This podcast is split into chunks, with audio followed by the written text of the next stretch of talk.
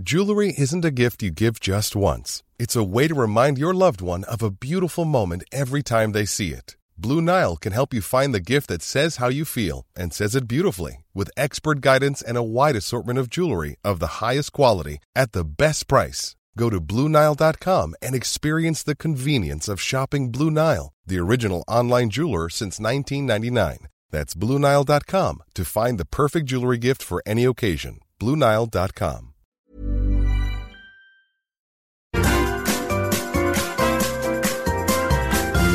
You are listening to the Mother of All Talk Shows podcast with George Galloway.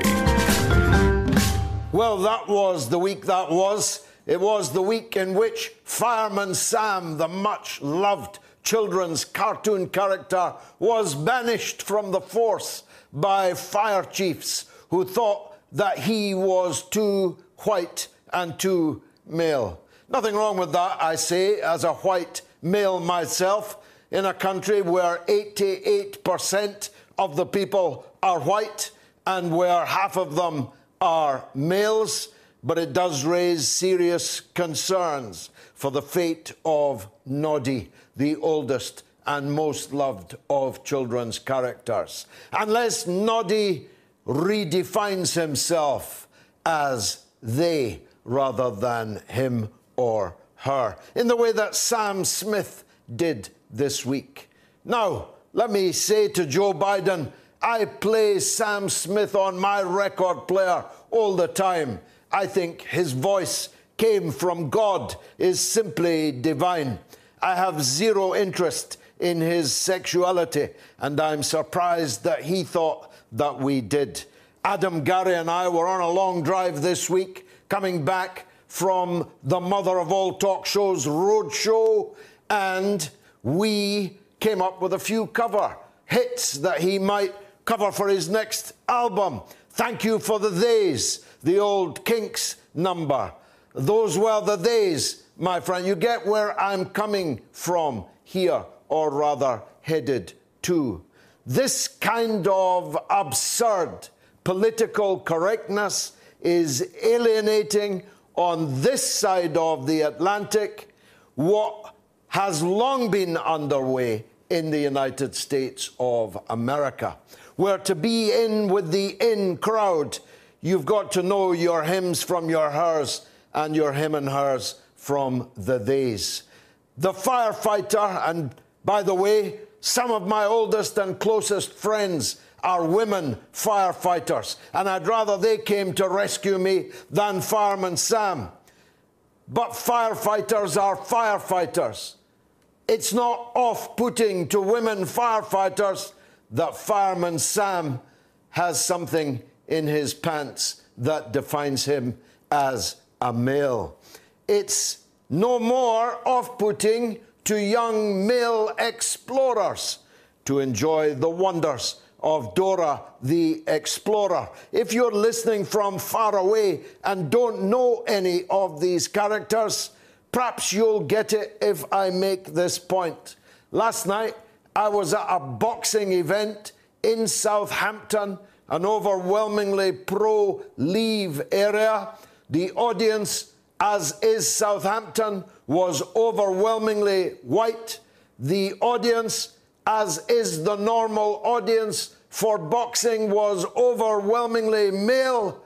And that's just the way things are by forcing identity politics, political correctness, the policing of language, the policing of perception of one person of another is doomed to alienate vast tracts of the population. And insofar as the left are identified as the champions of this kind of nonsense, the beneficiaries will be as they have been in the United States, the political right. Just think about that.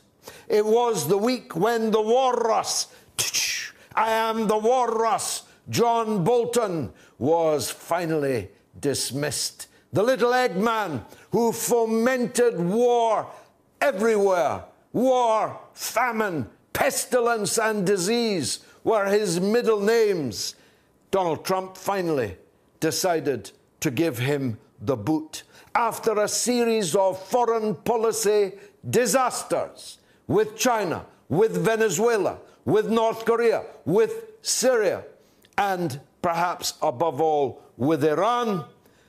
Donald Trump's opinion poll ratings are on the slump. Donald, slump it is this week. Another four points of his public opinion poll ratings. Bolton's been given the boot, but he's not the last of the Mohicans in that administration. Pompeo was at it again today when the Yemenis struck back from years of relentless bombardment of their country, its hospitals, its schools, its wedding parties, even the funeral parties burying the people that were killed in the last airstrike. The Yemenis struck back at Saudi Arabia's principal oil terminals and set them on fire, causing a halving of Saudi Arabia's oil production. As Oscar Wilde said on the death scene of Little Nell, you'd have to have a heart of stone not to laugh. So, the Saudis know the Yemenis can fight back. That's what any rational, sane person would say before going on to say, let's try and bring this war to an end, but not Pompeo. He demanded that the United States find Iran guilty of the drone attacks on the Saudi oil refineries.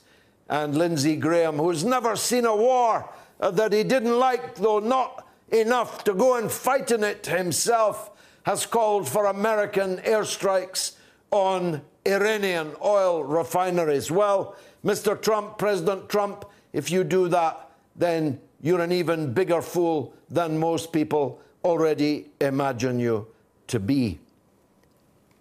And I spoke of Joe Biden earlier. Did you see the debates? Did you see his false teeth shooting out of his mouth and across the debating chamber floor? Did you see him in the previous debate when blood started to come from his eye? The balderdash between his ears remains intact as his long utterly incoherent rambles, right wing, reactionary rambles continued to pour out of his mouth even after he lost his false teeth. I'm sorry, Joe, it's time to chuck it, and your family really ought to lead you away before the men and women and they in white coats come onto the stage and lead you away themselves. Bernie, on the other hand, had another storming week and has broken into a massive lead in the opinion polls in New Hampshire, which has the benefit of being the state that will hold the first primary early next year in the Democratic Party process to pick their candidate against Donald Trump. I reiterate my oft repeated take on this issue. If the Democrats pick Bernie Sanders, they can and will beat Donald J. Trump. If they pick anybody else, and particularly if they pick Joe Biden, they will be annihilated by Donald Trump. Speaking of boxing, the referee will have to intervene and stop the fight. The coaches in the corner will have to throw in the towel. Can you imagine Trump pulverizing that old man, Joe Biden, blood streaming from his eye, his dentures fleeing from his mouth, talking utter nonsense? I shudder at the very thought of it. And it was the week when Brexit went berserk here in Britain. The Liberal Democrats in the last 24 hours have declared themselves to be the opposite of liberal and definitely the opposite of Democrats. They have passed a policy at their annual conference not to have a second referendum to force the people to keep on voting until they vote the right way. No, that was their policy last week. This week, they're not even going to get a second referendum, just in case they fail to change their mind. The Liberal Democrats now are going to be the party to revoke Article 50 and forget all about this Brexit business altogether. Well, if you believe that, I've got a bridge here in London I can sell you. I've spent the last few days in the West Midlands, in Southampton, in a vast auditorium with hundreds and hundreds of working class boxing fans. If you think Brexit's going away, you weren't in the West Midlands with me, and you weren't in Southampton with me last night. But speaking of the West Midlands, the deputy leader of the Labour Party, deputy leader, somebody called Tom Watson, he made a speech this week which directly contradicted his own party, of which he is, I remind you, thrice the deputy leader, and absolutely contradicted, indeed kicked in the teeth. And Corbyn's teeth are real, I hasten to remind you. Not that I've pulled on them or anything, but I know him well enough to know he doesn't have a set of Joe Biden's in his mouth. Tom Watson kicked him in the teeth by saying that Labour should not support a general election for another six months.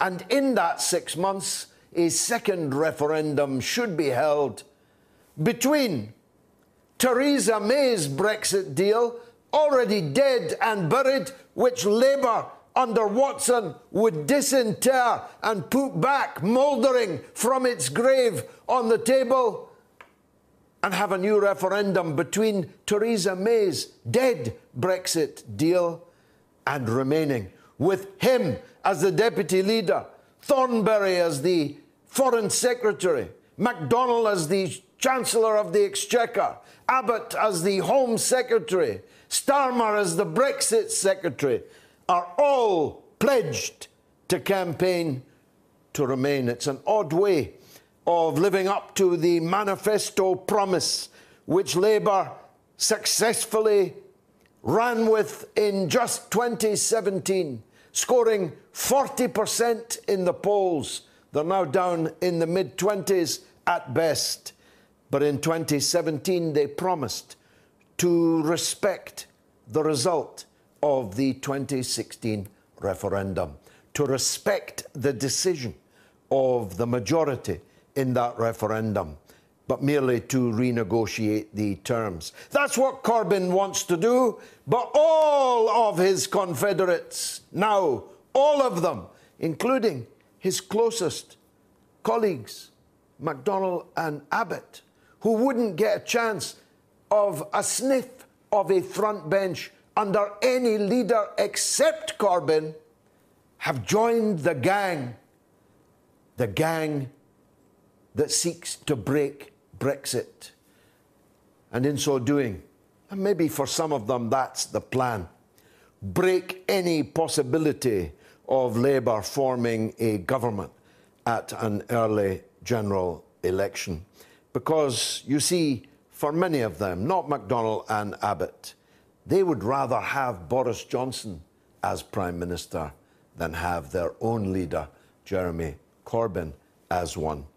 And of course, the ghouls are out again today. I see in the Daily Mail that the sources in the British security services have warned Donald Trump that Jeremy Corbyn PM might leak secrets to the Russians.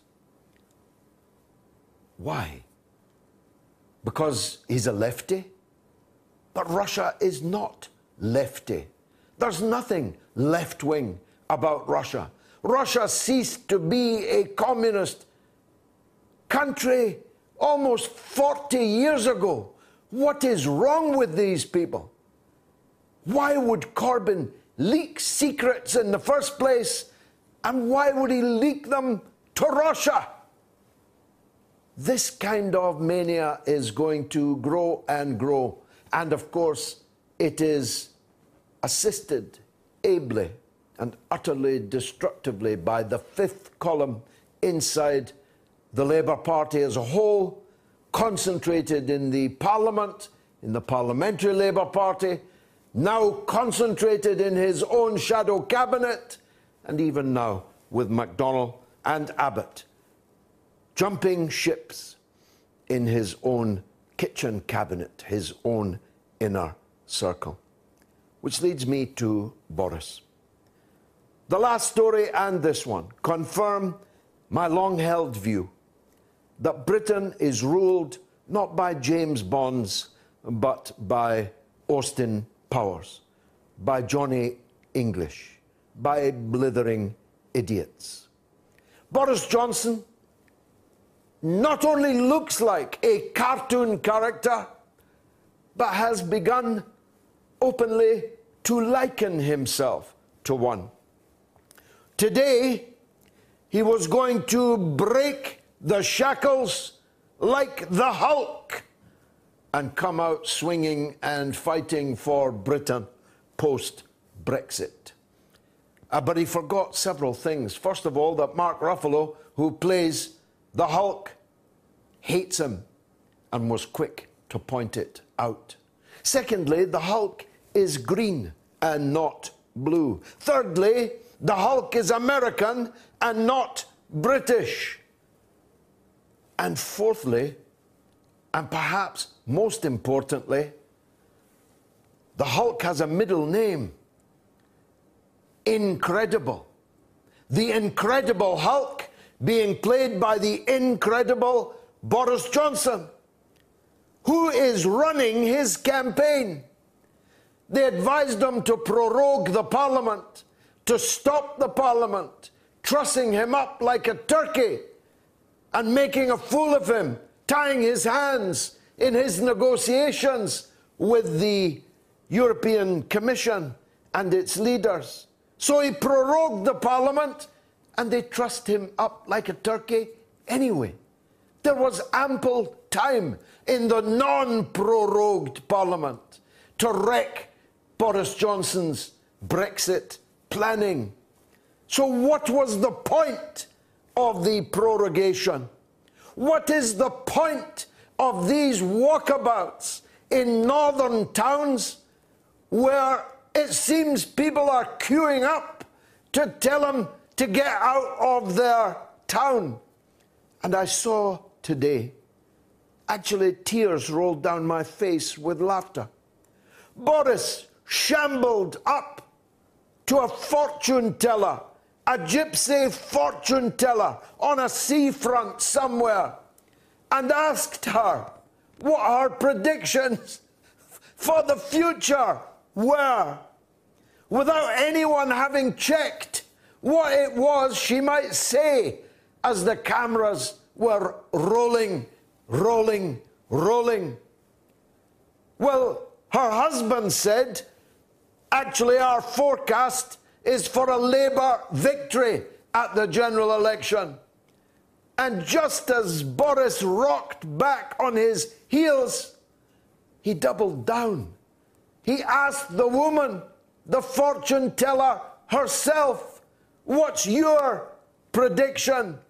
And she said, You've got a right cheek. You've stolen my pension. You've robbed this town of all prosperity. You've devastated us all with your austerity. And now you're asking for my fortune telling free of charge without even offering a golden coin to pay for it. And then she confirmed her husband's crystal ball that her official prediction was for a Labour victory. Well, there might be and there might not be. It all depends on whether Boris Johnson is as stupid as he looks and is acting. If Boris Johnson makes a pact with Farage and the Brexit Party, he will win the general election and win it very handsomely. But he has already rejected such a pact in the most insulting terms. And so the Brexit Party will be forced to oppose him in all but a handful of constituencies, in which case it becomes a four party race in England, a five party race in Wales, and a five party race in Scotland. In England, all four of the parties will be in the 20%, and it will therefore be the most unpredictable election in living memory.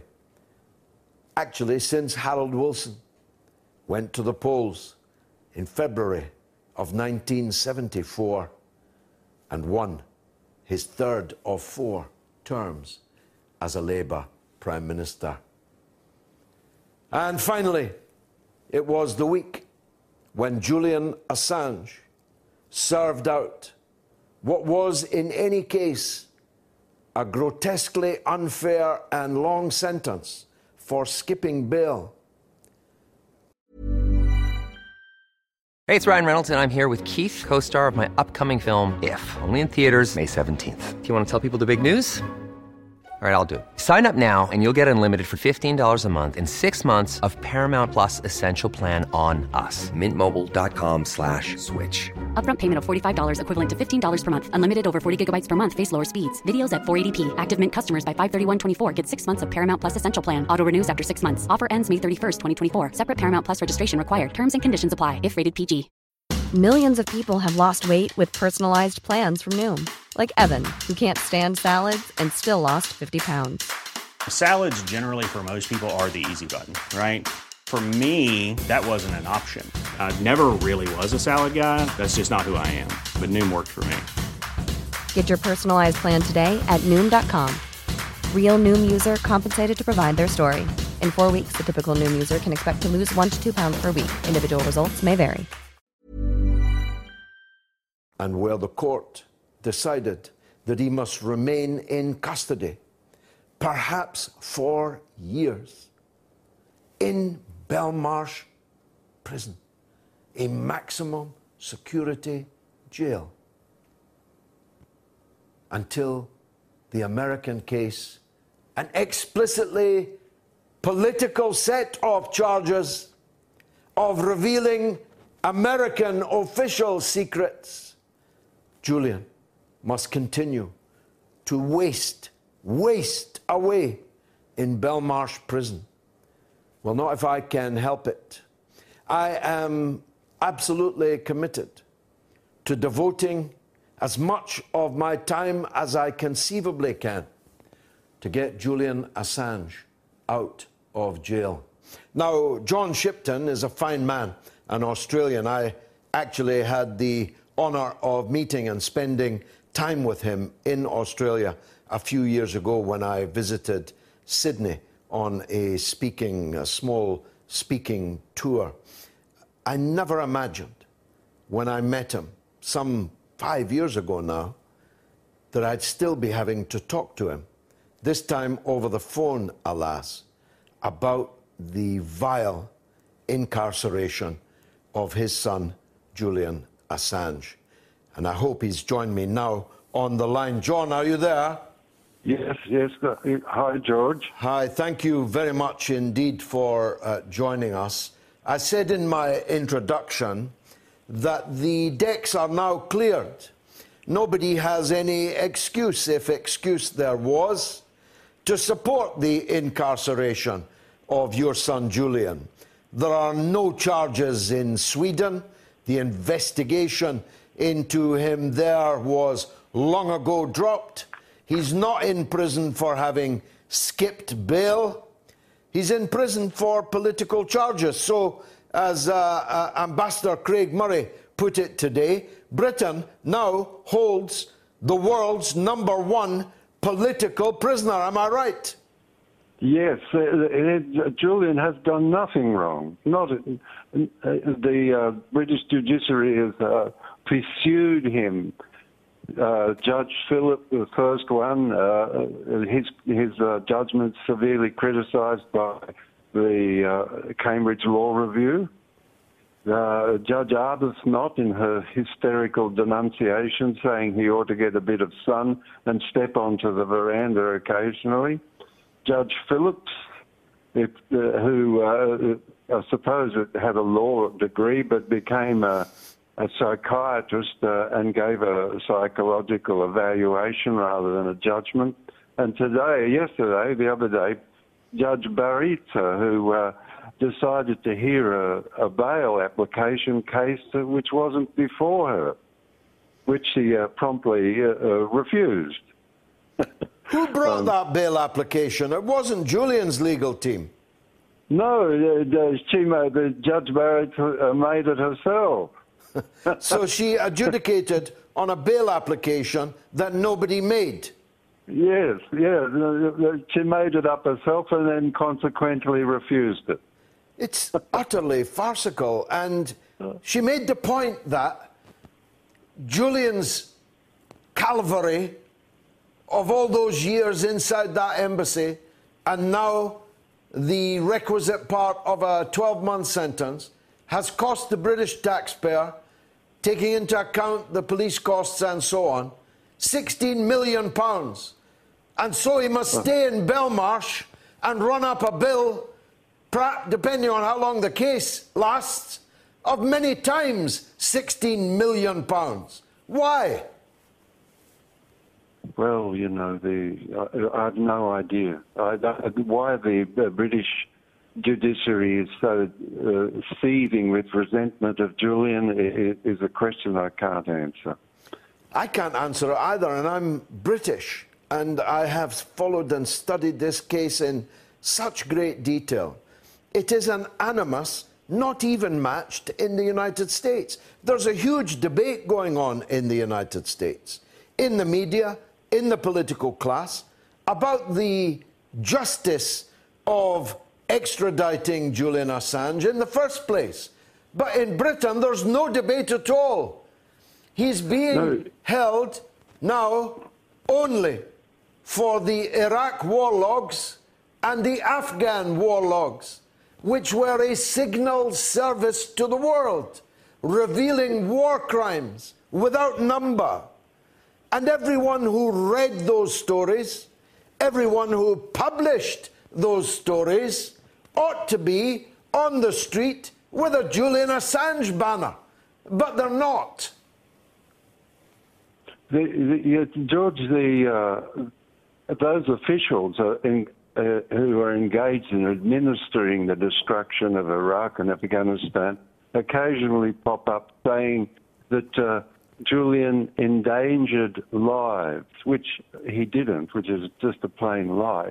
But their obscenity of these officials involved in the murder of a million and a half people, saying that this innocent man has been now restricted in freedom, the further restrictions, now solitary confinement, endangered lives.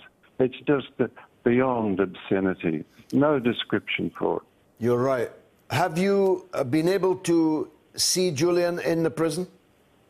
Yes, I, I went uh, three months ago, um, and uh, he, he, wasn't, he, you know, not in good order, but fighting fit, uh, but uh, you know, suffering from torture, as Nils Melzer outlined. Um, he was the United Nations man, yeah? Yes, yeah. Uh, rapporteur on torture uh, went and visited the prison with two experts who uh, know how to look at a victim who's been tortured, a person who's been tortured, and uh, he made a, a, uh, conclusion which was published, which the the British government derided and said, "Oh well, we're ignoring that." Similarly, the same way they uh, ignored the WGAD, uh, the United Nations uh, Committee on uh, Arbitrary Detention, they similarly, when that declared that Julian was arbitrarily detained, they said, oh, well, we're not taking any notice of that. Well, uh, um, the Honourable uh, former Ambassador Craig Murray uh, pointed out some, something on that today of really momentous importance and which should cause all British so called journalists to hang their head in shame.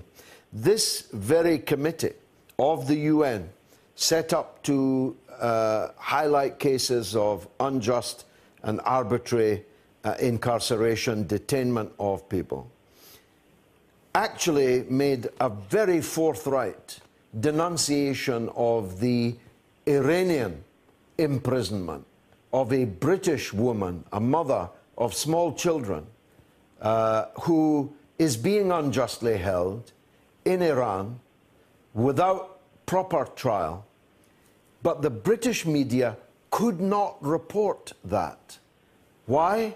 Oh. Because the same committee had said the same thing about your son Julian.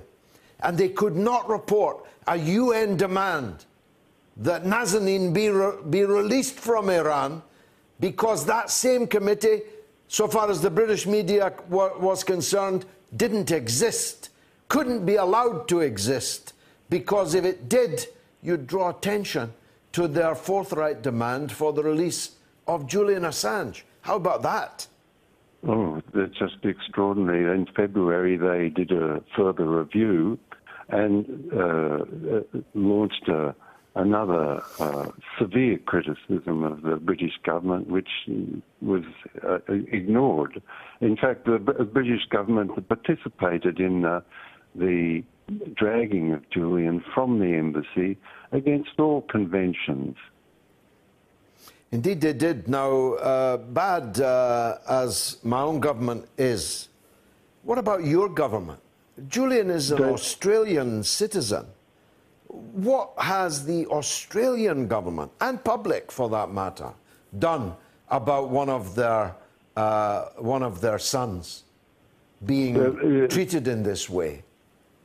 For the most part, they sit on their hands uh, and uh, they are complicit in their silence. I must say, just in that uh, uh, Julie Bishop raised the matter at parity with Jeremy Hunt and with Pompeo when she was uh, foreign minister. That's the only time that the matter's been raised. And is it an issue in Australia, in the print, in the broadcasting, no. in, in the political class at all? No. In the political class, yes, but in, in the media, uh, it's homogenous uh, like the rest of the Western world. And mm. only, only uh, take opportunity to report when uh, they have to. And uh, when you saw Julian, uh, did he, was he aware of the campaign around the world trying to free him? How isolated do you think he feels in there? Does he know what's happening in the world? No, nothing. He's in the, his cell for 22 hours a day and uh, uh, goes to the Catholic Mass, which is three times a week, so that he can mix with other prisoners. Otherwise, he would be in his cell for 23 hours a day. It's just. Scandalous. And no, no internet? No internet, no. I think he got one one library visit so far in the time he's been there. One library and visit. No internet. One library yes. visit in what is effectively what seven, eight months of jail.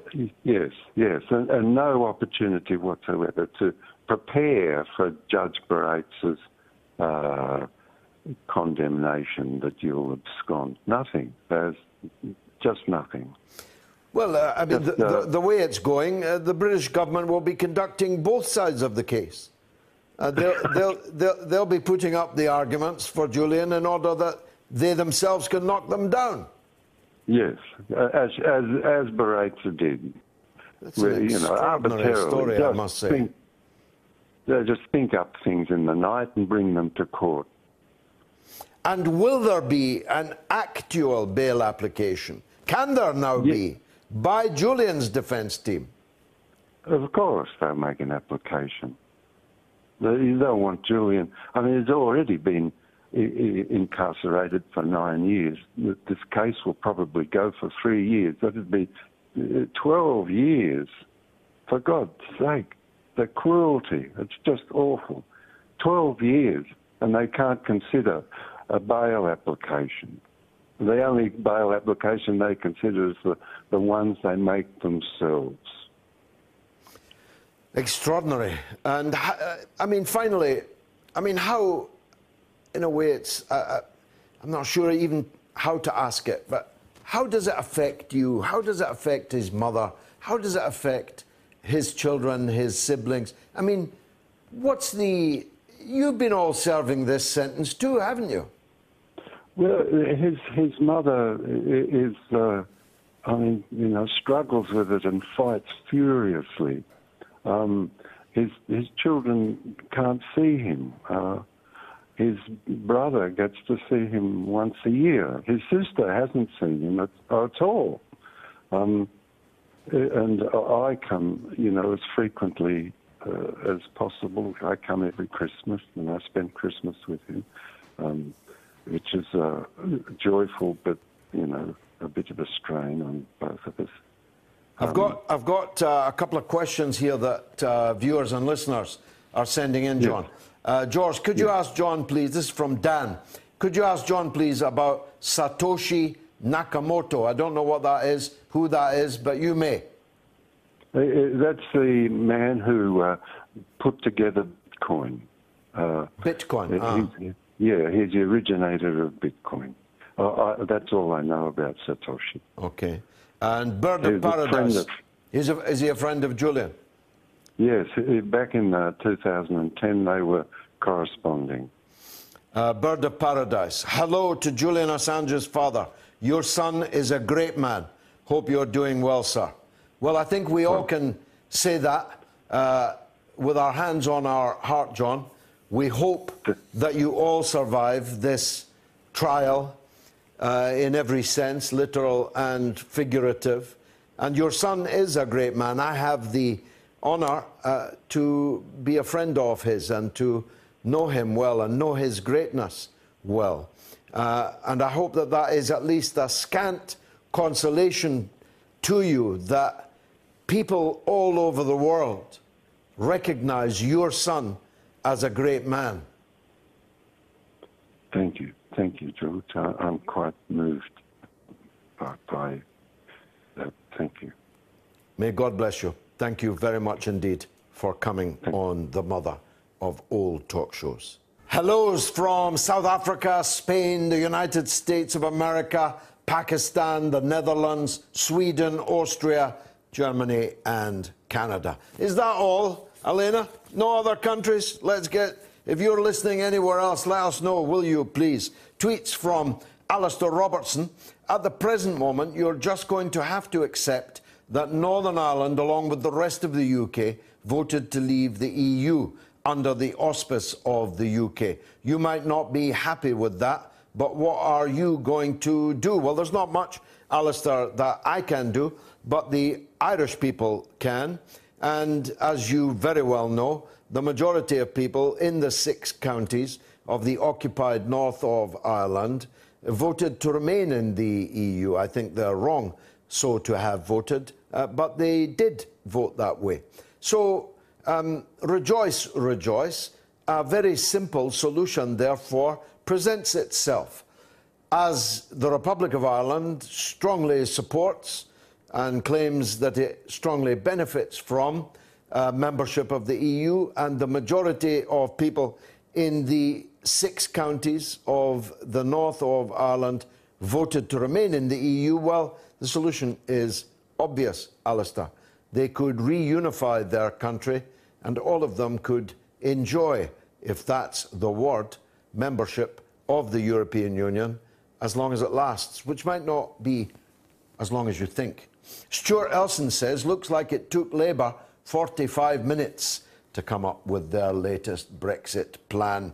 You need a, a cryptographer to uh, fully uh, actually interpret it. Roger Watson says, George, don't tell me that you think communism is good for people.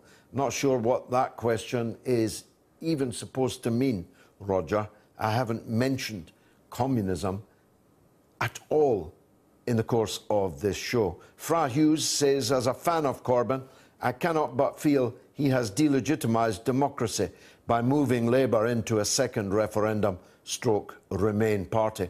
I wouldn't vote for Labour this side of Brexit. Well, I'm not sure it's him that's moved. I think it's him that's been moved. Uh, his uh, uh, allies, shall I call them that, he said laughingly, uh, have got their hands round his throat and have dragged him to wherever it is he is today, which isn't necessarily where the Labour Party is going to be tomorrow. Uh, it's uh, people in motion, as Scott McKenzie used to say on my record player, Joe. Uh, Jude says the English lied to the Scots in 2014. Let me just deconstruct that one, Jude.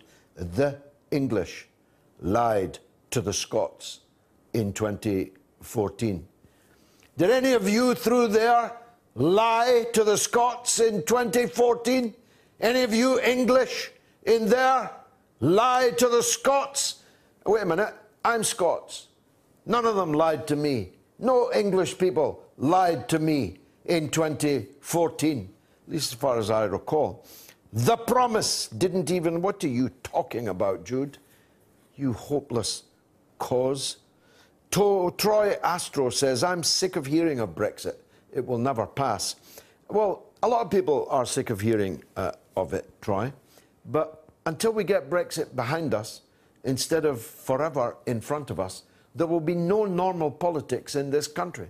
There'll be no Labour, Tory, no right, left, no taxation, spending, not, none of the normal politics that we have lived with, most of us, all of our lives will be possible until this dichotomy, leave, remain, is resolved. And it can only be resolved by the implementation of the verdict that was given by the people in 2016. Wolfie Smith, power to the people, says, What's going on with your monologue, George? I thought you were a socialist. Wolfie, what does that even mean? What does it mean? Unless you're referring to Fireman Sam, are you? Do you think it's socialist to ban Fireman Sam because he's too white and too male? Do you? Do you think it's socialist to go around offending the English language by demanding that people refer to a singular as a plural? Is that what you mean by socialism, Wolfie? I suspect it is actually. I suspect you think that socialism is liberalism, is identity politics, is sex, gender, race, anything but class, anything but the real class issues. The issue between the rich and powerful and the poor and powerless. That's the only identity politics in which I am interested. Wolfie, if you didn't mean any of that, do please call us. Come and have a go if you think you're hard enough. Sami Ansari says, George, only you can expose the conspiracies against the humanity in the Parliament. Thank you, Sammy, for that. Alexander says, Assange rots in prison while Blair roams free. Not just free, Alexander. He's far from free. He's exceedingly expensive, in fact. He's amassed a hundred million pound personal fortune since leaving office just a decade or so ago. Go figure. Just think about that. Michelle Churchland says the British legal system is so corrupt. Hashtag free Julian Assange. And Reeves Leaveth says the UK is a warmongering totalitarian state with a veil of tolerance and democracy. Let's take a caller. We got time? We got time, Elena. Let's go to Pennsylvania and talk to Jared. Jared, welcome. Hello, George. I I just got back from my vacation in uh, Gettysburg. It was a lovely time visiting the battlefield there. There was just so much history. It was it was just great. I'd love to We do that. Yes, I'd love to do that.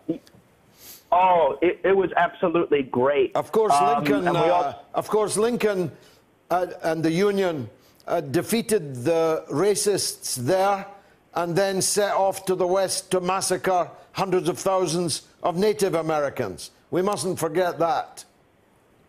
Yes, that's that's sort of the uh, big irony of uh, of uh, all of um, of uh, um, our history was that, that that great moment when we when Lincoln used the Gettysburg Address to issue the Emancipation Proclamation to liberate all the slaves in the rebel territories, only for us to go forward and um, colonize the West and along with um, overseas territories um, all around the world. Yep. And um, yeah, it, it- but it was it was a good good experience. Oh, though. sure, sure. I hope, to, of- I hope to do it one day. Anyway, how did how do you think the debates went this week? Um, the debates, ABC, um, these debates are truly horrible. You can see the bias um, by the, um, uh, you call them fifth columnists in your country for uh, the Blairites. I call them Vichy Dems, like uh, Vichy France for uh, Nazi Germany. Yeah. That's what I call uh, the the people opposing Bernie Sanders in this um, primary because they, they didn't ask Bernie almost any questions. And when they did, it was about Venezuela. Um, a, uh, claiming that uh, um, Maduro is a, a dictator, uh, not true. I didn't like Bernie's answer, but he didn't take the bait by calling him a dictator. He called him a tyrant, but I I, I thought that was a bad answer. I thought it was a mistake on Bernie's part, but he didn't take the bait. Um, and it, it, it seems like they're, they're red baiting him. And you have you should. all- You know, uh, let me tell you something, Jared. I'm very rarely on what they laughingly call mainstream uh, television anymore. I don't care. I've got my own radio and television platforms. But uh, long before they stopped inviting me, I took the view that whatever the question was, I was going to give my answer. The answer that I had turned up at the TV studio to give. Uh, So if they sought to red bait me, my answer would bear no relationship to the question because I had come to the studio to deliver messages one, two, and three. And that's what Bernie Sanders should do. That's what Donald Trump does, and that's what won him the presidential election. Uh, yes, yes, I agree 100%. I, w- I But would it- have it- said, it's- never mind Venezuela. What about U.S. servicemen that are planning to kill themselves because they cannot afford a $140,000 bill for medicine and medical treatment for which they're not insured? Never mind Venezuela. Let's talk about America. That's what I would have said if I was Bernie Sanders. Oh, I agree. I th- I wouldn't have answered any of the questions. I thought the whole thing was propaganda. I would have brought up the fact that uh, Trump blew up a peace deal with the Taliban, and that war is never going to end. It's on its 18th year. And I know for a fact because I had a brother who was over in um, uh, uh, Jalalabad, Afghanistan. So just last year. So I know for a fact it's it's very much still going on, and it's it's still Well, I think, raging. I think it was John Bolton uh, that blew it up. We'll see if Trump reinflates it again. Jared, many thanks for the call. I've got to go to Peter in Manchester, Manchester, England. I'm guessing. Peter. Yes, hello, George. Good Hello. evening. Yes, go Yeah, ahead, I sir. would like. Yes, I, I would. I- I'm a bit fed up with the criticism of Trump. Uh, I would say that it, it showed it showed a certain maturity in hiring John Bolton, even if he didn't have, uh, share the same beliefs as Bolton. As long as he had something to bring to the table, he hired him. And when he wasn't any good anymore, it showed decisiveness in, fi- in, fi- in firing him. Okay, go on. Uh, well, I, I, I, it, was a, it was your it was your opinion I was I was I was after. Oh, I yeah. wanted to know do you, do you believe? Do you No, believe I, that I, I, I think anyone who employs John Bolton is showing not uh, maturity, but imbecility, because absolutely no good can come from employing John Bolton and Elliott Abrams and Mike Pompeo. They are dedicated to the absolute opposite of what Donald Trump campaigned on in the presidential election and won on in the presidential election. Uh, Trump said, and I believe him, I believe him, by the way, that he doesn't want America to be going around the world making war, nation building, occupying other countries. Uh, but Bolton and Pompeo, that's their meat and drink, Peter. Yes, yes, yes, yes, I believe. You, uh, just, ju- ju- just one more thing. Do you believe there are powers in the Democratic Party that would rather have Trump serve a second term than Bernie Sanders get the, get the nomination? I- I, think almost all of the Democratic Party establishment are in that boat. Almost all of them. And that's why they're rigging uh, this system before it's even begun. Uh, the reason why the reason why there's a list of Democratic hopefuls as long as your arm is not because the Democratic Party is bursting with uh, with talent, as we saw in the debates. It's because they need to force a second ballot at the convention. If there were only two candidates, two or even three candidates, somebody might win on the first ballot at the convention, and they can't have that. Why? Because only in the second ballot do their so called super delegates, where uh, every member of the Democratic establishment has a, a shed load of votes in their pocket that they can then uh, deploy.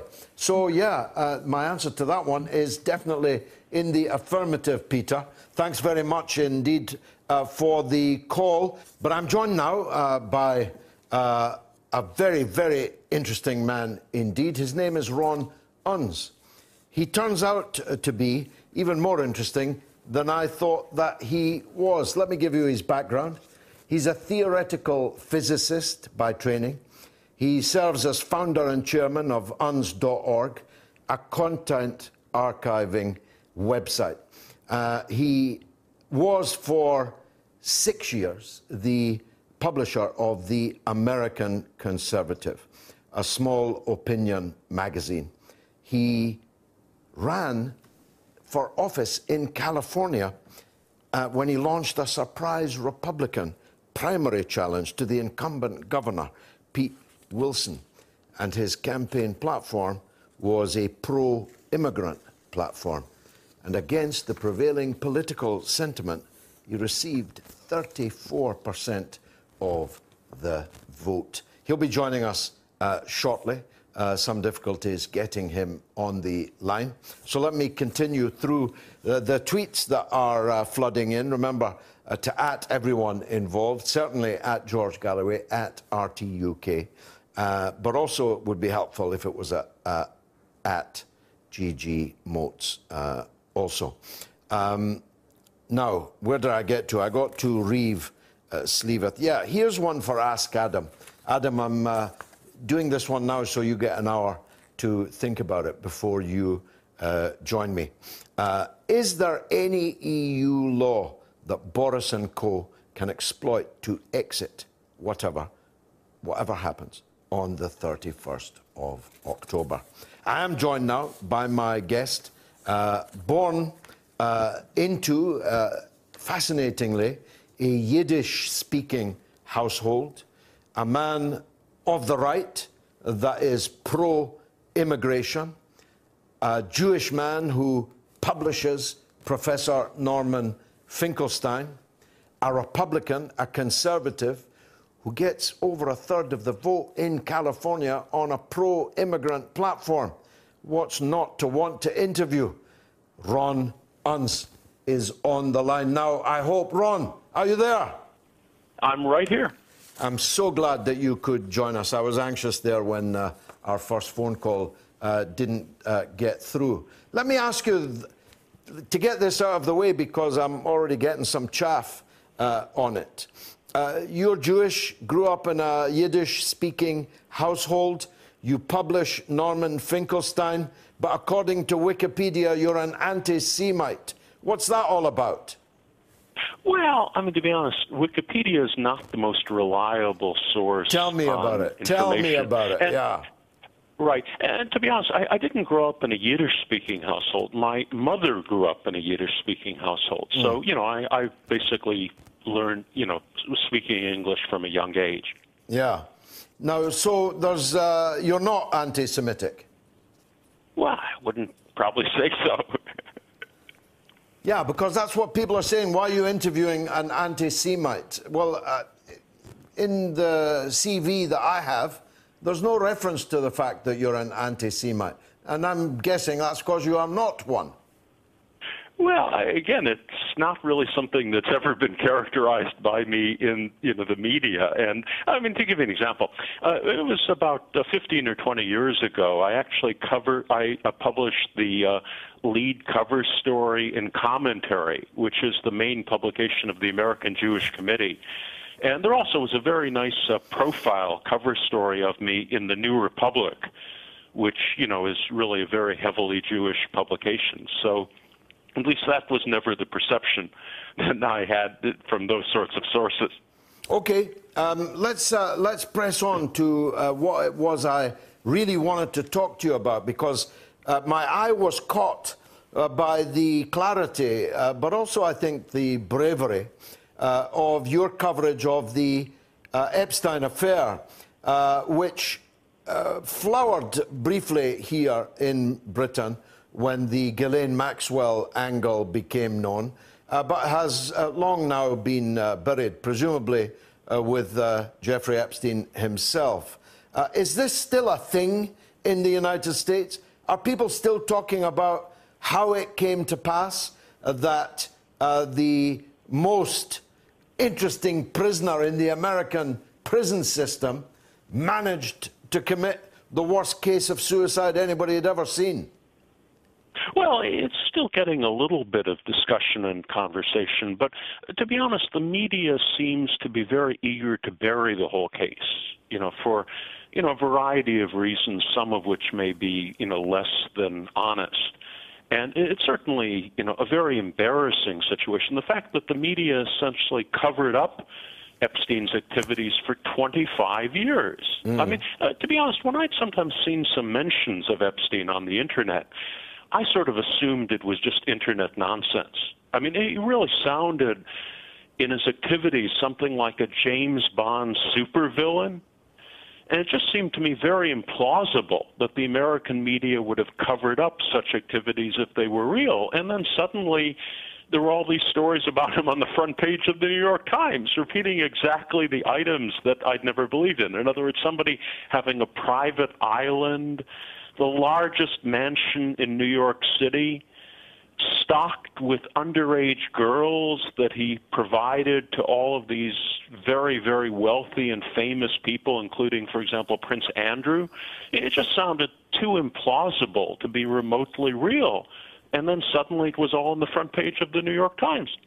Yes, uh, the very uh, circles that would have denounced the writings that you refer to on the internet as conspiracy theories. But it, it turns out not only were these conspiracy theories actually true, uh, but that the media that would have called them conspiracy theories covered them up. Exactly, exactly. And the thing is, a lot of the articles I've been writing over the last couple of years deal exactly with that point. The massive volume of media cover ups and media suppressions of enormously important stories in recent years and, to be honest, recent decades. And uh, basically, there's a clear pattern of this sort of thing. And it seems to me the most important thing we should really take away from the Jeffrey Epstein case is the fact that the media, the Western media, is extremely unreliable. And we just have to be very, very careful before we believe any of its reports on a whole range of touchy and controversial issues. And so, is, is uh, that know, why is that why you've gone basically back to being a, a publisher yourself uh, on the and that's I must tell you on a, a very much smaller scale than you. Uh, that's exactly what I have done. I see no virtue or purpose in uh, in sending out press releases to what calls itself the mainstream media uh, because they'll ignore them, cover them up, and insofar as they ever publish anything, they'll distort and twist uh, the uh, points that are being made. So, uh, is that what you're doing with the Unz report? Uh, that, that's exactly correct. In other words, I started the Unz review a few years ago for exactly that reason, and really primarily to provide a potential venue for my own writings. But I realized that so many prominent writers, people of really tremendously high caliber, had been purged from the mainstream media over the years. That there was a uh, potential opportunity to provide a useful platform for all of those individuals. Uh, individuals from the left, individuals from the right, individuals from a more libertarian direction, individuals whose ideological views can't easily be characterized. But in all those cases, because they stood for views that the media did not like, they were purged from their traditional sources. And it really would be very useful to offer them a combined platform. And also, the truth is, on a lot of these controversial issues, many individuals who normally would be characterized as being on the right sometimes find themselves quite close to individuals who would be characterized as being on the left. And that's because many of them are willing to stand up for what they feel is the truth rather than bend with the prevailing winds that, you know, many Well, uh, times uh, uh, determine what the media says. Yeah, one such case, uh, I've just been talking before you on the show to uh, John Shipton, the father of Julian Assange. He's another case in point, isn't he? Uh, he was, uh, he was uh, someone who was once uh, the toast of uh, the celebrity uh, leftist uh, glitterati, chatterati classes, and then was dropped like a hot brick and now languishes in Belmarsh prison. Now, indisputably, for the Iraq war logs and the Afghan war logs. He has no other charges, only those. And no one, not even the deep state in the US, claims that what he published was untrue. So he's in prison and has been uh, without liberty for almost a decade for publishing that which was true. That, was- that, that's exactly correct. In other words, we have somebody, just as you say, who was really lionized by the media and the liberal establishment around the world for a few years, and then suddenly they all turned against him, simply because he continued to hew to the truth rather than to follow, you know, the prevailing uh, tides of elite opinion. And it's really, I mean, there are so many cases like that that the volume, uh, once somebody starts digging into the history of the media and the number of prominent individuals over the last 50 or 60 or 70 years who've been purged from the media on grounds, on ideological grounds, it really becomes a shocking tale. And and sometimes, for example, the media switches positions. Uh, in fact, in your country, I was just uh, looking at that uh, earlier this morning. Uh, for example, a, a, fairly prominent leftist figure in the Labour Party of Britain, Ken Livingstone, who you know I've been reading about for many many years. In fact, who goes back decades. a couple of years ago, was purged from the Labour Party simply for pointing to the existence of the Nazi Zionist economic partnership of the 1930s. And that's a perfectly documented, well known historical fact that, in fact, was reported in, in the Times of London. Hmm. And so when somebody simply quotes the Times of London from the 1980s, but does so in the in 2015 or 2016, he's denounced by the media and purged from the Labour Party, which is just completely ridiculous. Yes, and of course, if you had all night, I could give you uh, dozens of uh, other similar stories. But Mr. Livingstone was the first, and he was the most prominent victim. Uh, of this witch hunting of people for telling what no one can dispute as the truth. You might argue about the good taste of raising something. You might argue uh, about the political efficacy of raising something uh, in this time at that platform. You can argue all that. But none of these warrants uh, the actual expulsion and the extinguishing of your political identity because what you said was true.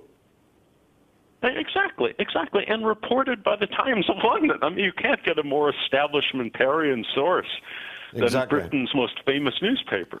Yes, uh, it's not quite what it was, Ron. I've got to tell you, but uh, yes, you're right. In the in the uh, past, it was the Journal of Record. Uh, speaking of records and record players, uh, i- is it really serious that Joe Biden, with his teeth flying out across the debating hall and blood coming from his eye, and talking in the arcane uh, uh, language of the 1970s that he seems now still to live in, is he really going to be Donald Trump's uh, opponent come the election? And if he is, Trump's going to romp home, isn't he? Well, it's difficult to say what will happen in the Democratic primaries. I mean, there's obviously a lot of time to go, and I think there's a reasonably good chance that a couple of the other candidates, like, for example, Bernie Sanders or uh, Elizabeth Warren, might end up getting the nomination. But I mean, certainly Biden is one of the, uh, you know, is right now ahead in the polls. So there's certainly a good chance that he'd be the opponent. And if he is, I think I tend to agree with you that Trump would have a much easier time against him than against you know one of the other candidates. Solve this conundrum for us, Ron. You're a very intelligent man. Your, your IQ is reportedly 214.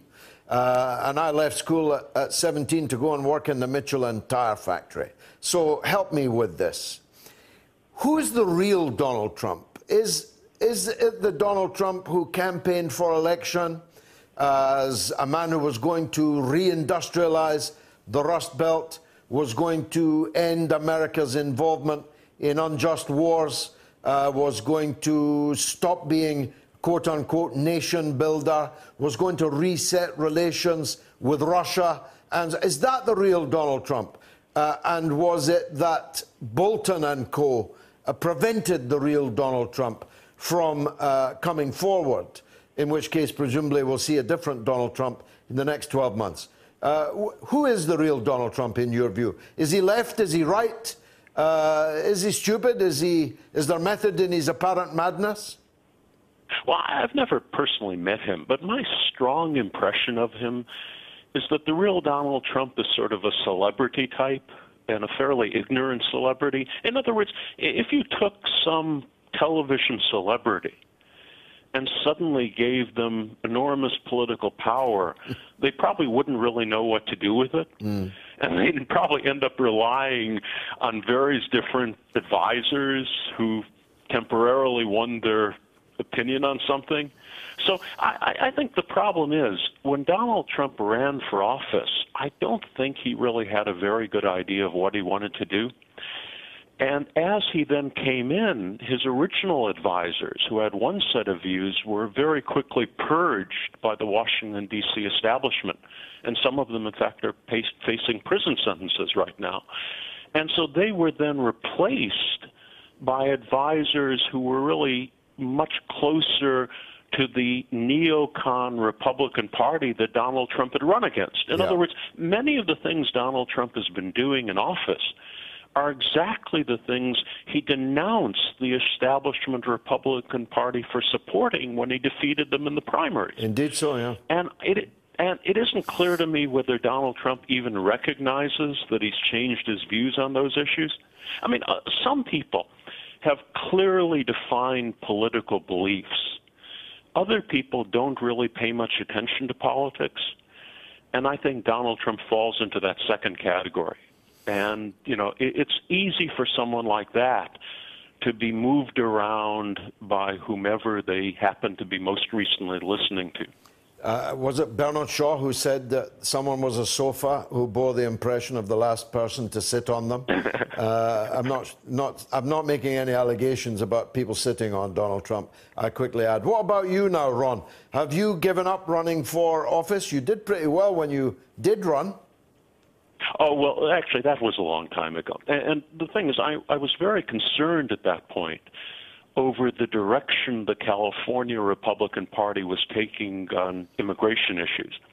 And as it is, uh, you know, I, I think I played a role in helping to sort of avert some of that. And as it is, things really worked out quite well in California. And California right now is doing probably better than most other parts of the country. So, you know, I, I think domestically, Cal- America has severe economic problems right now. But my main concern is really on the foreign policy side, with really what amounts to an insane foreign policy in most recent administrations, and really in many ways con- continued by Donald Trump, and aimed against Russia, aimed against China, aimed against J- Iran. And, uh, you know, things like that could get mm. very, very dangerous for the world if they're continued. And that's why, to be honest, I was very willing to support Donald Trump, not because I was tremendously impressed with him personally, but because it seemed to me at the time that Hillary Clinton and some of her views about a military intervention in Syria mm. against the Russian tr- troops there were potentially extremely dangerous for the world. So, I mean, the best you can say about Donald Trump is he hasn't actually started a major war yet and he's been in office for a couple of years. Well, that's right. And I just hope that continues. Well, I, I put it at the time, having predicted, I may say, that Trump would win. Uh, that I'm not happy that Donald Trump is the president, but I'm very happy that Hillary Clinton isn't. And I think uh, that's been borne out by the lack of uh, uh war making by Trump uh, over the, the, the first part, at least, of his first term, maybe his only term. Ron, how do people uh, read your stuff? It's uh, the Unz Review, is it? Exactly. Uh, it's basically Unz.com. It's a website that provides a very wide range of alternative perspectives, both from the left and the right, and from really views that don't fit in one way or the other. And, uh, you know, in a sense, we really have gotten quite a lot of traffic over the last few years. In fact, we've uh, passed now uh, the nation and the New Republic in terms of daily readership, which is just astonishing. Mm. I never would have expected when we got started. Well, I'm going to look at it tonight when I get home. I'm sure a lot of people listening and watching will do the same. Pleasure to make your acquaintance, Ron. Thanks very much for joining us. Now, how could I resist my next guest? He's a Scotsman from Fife just across the water from where I was born, and I mean a very narrow piece of water, the River Tay. He uh, came from Fife, but he now lives in uh, considerable style uh, near Las Vegas. How so? Uh, because he has become exceedingly rich, not at the gambling tables of Las Vegas, but by being the number one ethical hacker. You remember that Leonardo DiCaprio film? Uh, where uh, in the, uh, I think it's called Catch, Catch Me If You Can, where he ends up offering his tremendous hacking abilities to corporate America so that they can guard against people like him. Well, in a way, that's what Mark Litchfield does. He is a brilliant hacker, totally brilliant hacker. And he does so for ethical reasons. And he gets well paid for it. What's not to love? Mark Litchfield, are you there on the line, son? Yes, I am, sir. How are you doing? Which part of Fife are you from? Um, so I'm actually from Arbroath. From Arbroath, that's even better. It says Fife here. I used to go swimming in the yeah. outdoor swimming pool in Arbroath. Yeah, they shut that down a long time ago. It's very cold. It was very, very cold. I've even played football at Gayfield. Yeah. I've even played football at Gayfield. So there you are. You're from Arbroath. So. So from Ar- how did you get? Tell us from Arbroath to Las Vegas, and what happened in between? Uh, okay, quick version. Yeah. Um, I went from Arbroath to London, did a job set up a company with my brother, sold the first one, then we set up a second one, then we moved. Uh, I moved over to the U.S. because we were getting a lot of work from Microsoft, setting an office up over there, and then we got acquired, and I came back to Scotland. Then I went back to Seattle, and from well, I met my wife at that point, and because I worked remotely, uh, she said, "Let's go to Vegas." I was like, "Okay, let's go." It's, That very, it. It's, it's story right certainly not, it's certainly not cold in the open air uh, swimming pool in Las Vegas. That's for sure. It must be the hottest place in America. Uh, right now, I have absolutely no idea what it is, but the sky is blue, extremely blue, and it's uh, very hot. now, tell me about this ethical hacking. How did you get into that?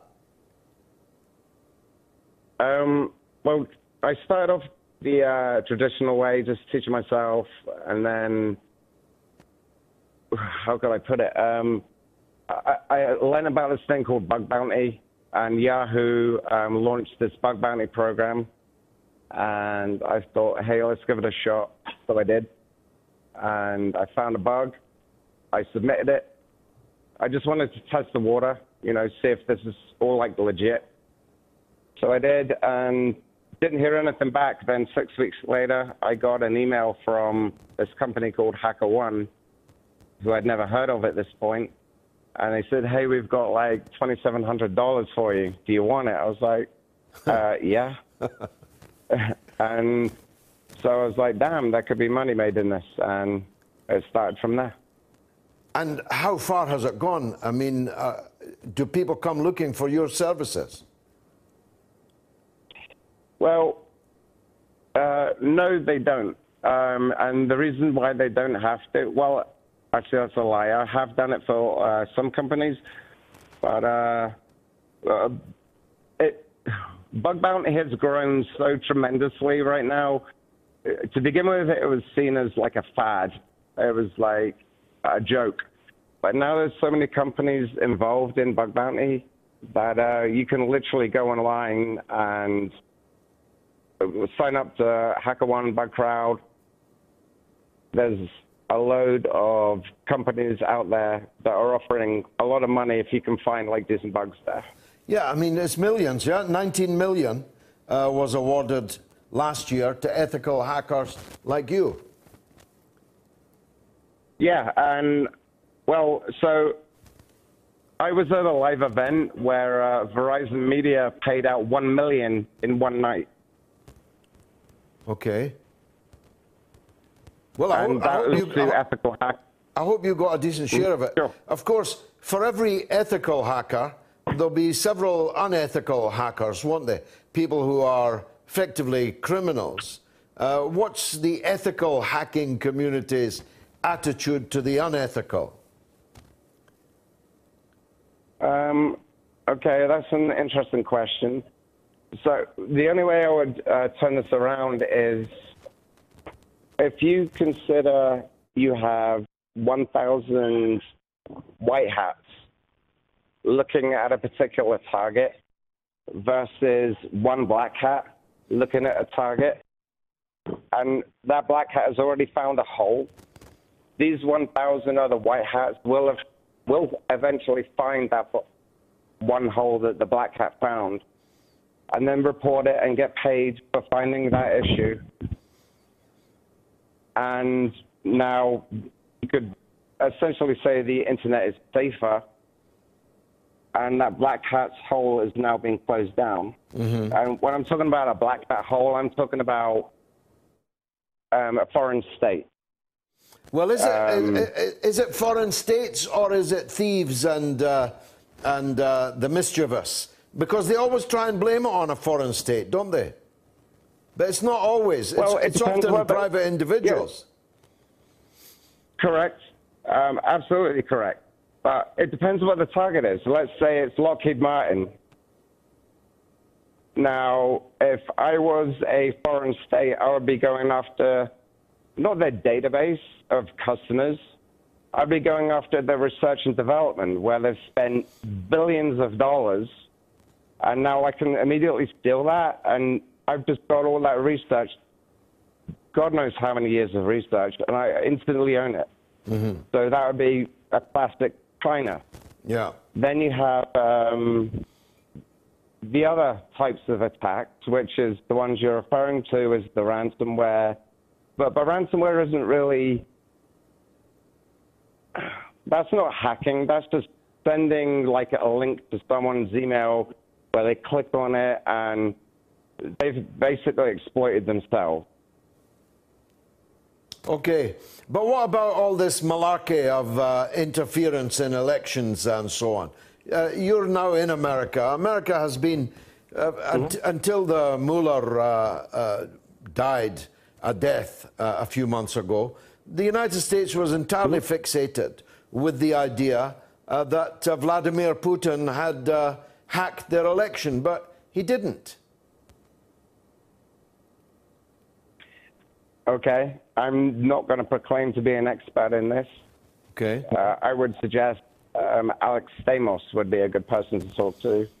Um, I know him; he's a great guy.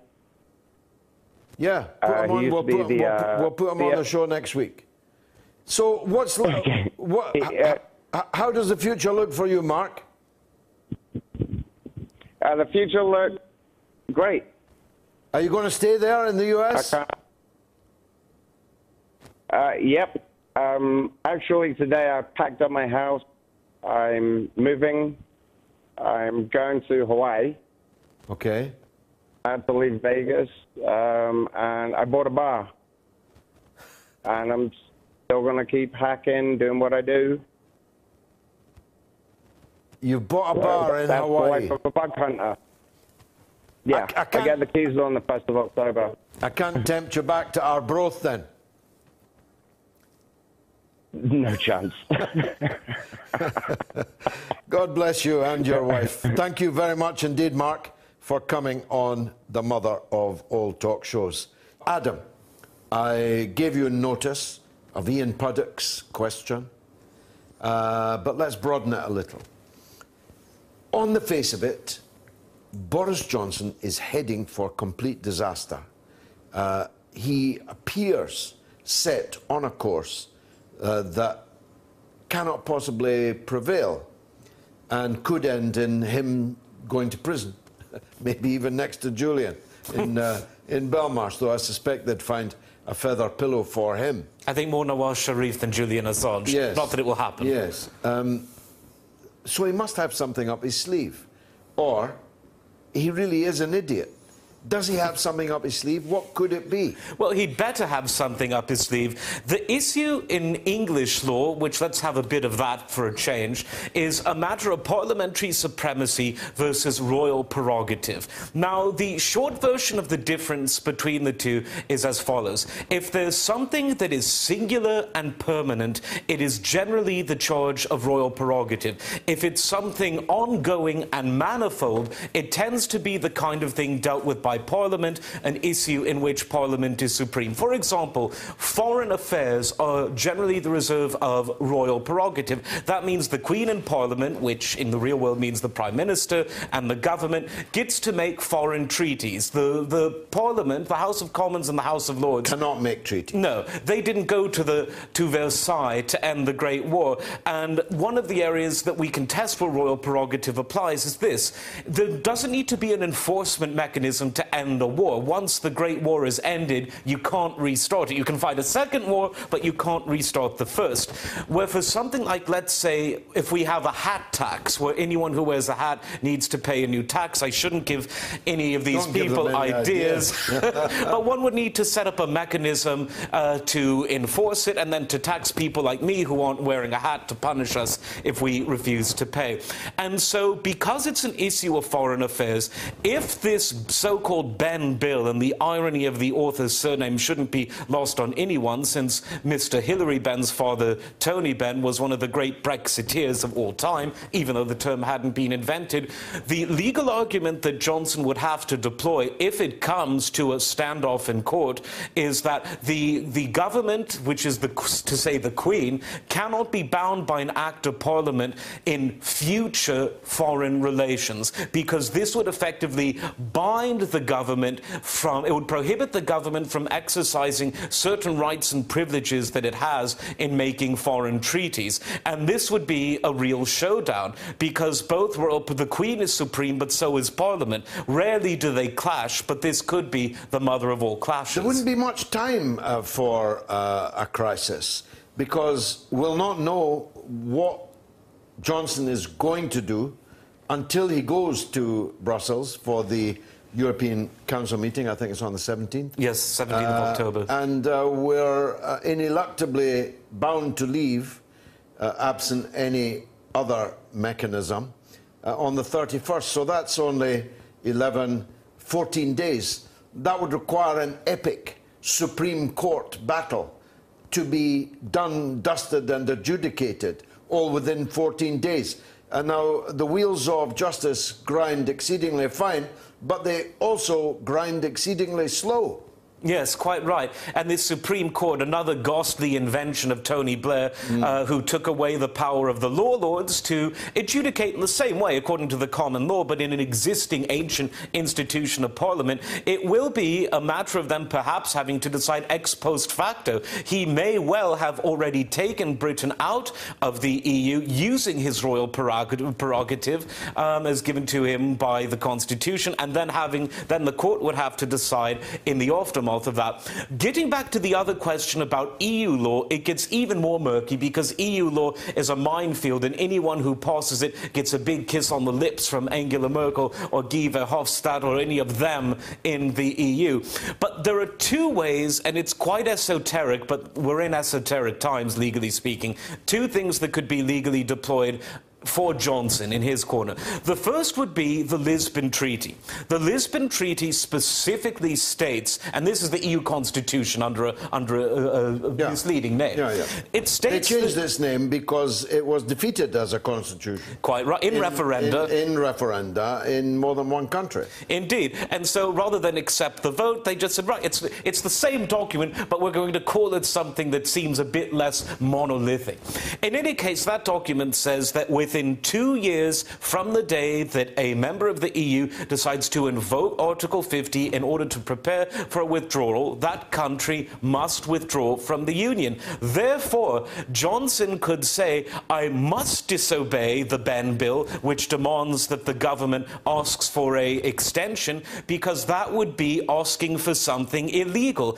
And it is perfectly right to refuse to obey legal orders. It might get you kicked out of the Labour Party, but it would bode well for someone at the, Touche. At the Nuremberg trials. And so it's, a, it's an esoteric argument in EU law, but he could make that without prejudice to what Mrs. May and the others have already done. Then there's a second issue which would invoke both European law and English common law, and that would be to say, since the European Council of Ministers is the forum in which Britain and the EU negotiate, it isn't for Parliament to interfere in that two way relationship between one government and the 27 other governments. Do I think those EU law arguments will work? No, because the EU has a very clever way of disregarding its written constitution whenever it wants, a bit like what America unfortunately does. I think the arguments in English law about parliamentary supremacy versus royal prerogative in foreign affairs, that's going to be the crux of the issue unless some very clever government barrister can poke some specific holes in the Benn Bill, which would then, uh, it would take away the necessity of having to go to this constitutional argument. How very interesting. Uh, now, uh, I need to correct uh, the tickets for Liverpool are from uh, Ticket Quarter, although it says on that screen Ticket Quater. Uh, ticket Quarter. But this can all easily be resolved if my friends through the glass can bring me a piece of paper with the details, all the details of our Liverpool roadshow. Let's take our first caller, though, to Adam. It's James in London. James, welcome. Oh, hello, George. How are you? Good, thank you very much. Thanks for the call. Go ahead. Yeah, a very simple thing, and you know, you, you're certainly a certainly a more learned and educated man than me. I just wanted to know why, when the media talks about Jeremy Corbyn and John McDonnell, they talk about Marxism. Yeah. And why not? I mean, nobody seems to talk about Marxism. I mean, it's is there any reference historically where this kind of this, these kind of principles work? I think ben, is, is, Venezuela not the most recent example of the, the disaster of these the principles? I just I, I, look at these people as lunatics. I, I think Jeremy Corbyn is an extremist. Really, I, I don't uh, actually think any of the three parties to whom you referred there are Marxist. Uh, I'm certain that Jeremy Corbyn is not a Marxist, and I'm pretty sure uh, that uh, John McDonnell, though he once was uh, one, uh, is no longer. as to whether Venezuela is guided by Marxism, again, I doubt that. I think that Venezuela is more southern than left. It's more Latin American than left. It's a bit like how they used to describe, you know, Vietnam and so on. Uh, Vietnam's struggle against the United States had nothing to do uh, initially with communism or, or Marxism. It was a struggle for national independence against a big power seeking to uh, subjugate it. And I think rather that Venezuela is in the same boat. Uh, neither do I believe that you're correct when you imply, infer, uh, that socialist politics is what has brought Venezuela low. What has brought Venezuela low is the determination of the United States to uh, destroy the Venezuelan revolution, which was, as you recall, uh, um, um, led by Hugo Chavez. But let me take more philosophically your, uh, your main point. Um, British, the British Labour Party has never been Marxist. It famously was said uh, that it owed more to Methodism than Marxism. And I think that Jeremy Corbyn is far more analogous to Michael Foot uh, than he is to uh, Vladimir Lenin. Uh, and by the way, on the Brexit issue, uh, Mr. Corbyn had identical views to Mr. Foot, but not because they were Marxist. Adam, pitch in. Well, I think the biggest problem with the Labour Party is its dysfunctionality. I'm, I'm totally anti ideological myself. I don't have an ideology. I go with what works. I believe in pragmatism, and there's very, very little of that. Frankly, in either party, it's as if both parties are competing to see who can muck it up the most. But in general, we're living in, one of the, in an age where cheap and easy rhetoric is flying everywhere. Yeah. So anyone to the right of Vladimir Lenin is called a Nazi, and anyone, uh, and anyone you know, to the left left of Tony Blair's right pinky finger is called a Marxist or a commie or, or the rest of it.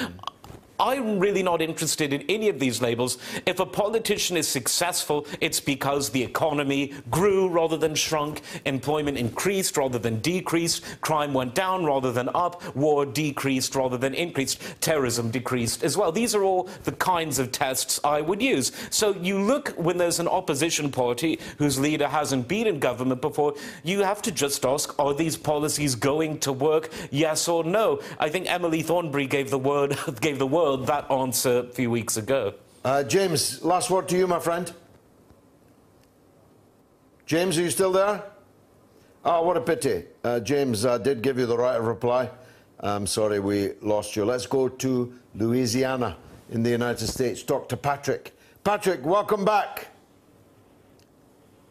Uh, it's great to hear your voices, gentlemen. Always a pleasure. Likewise. Thank you, Patrick.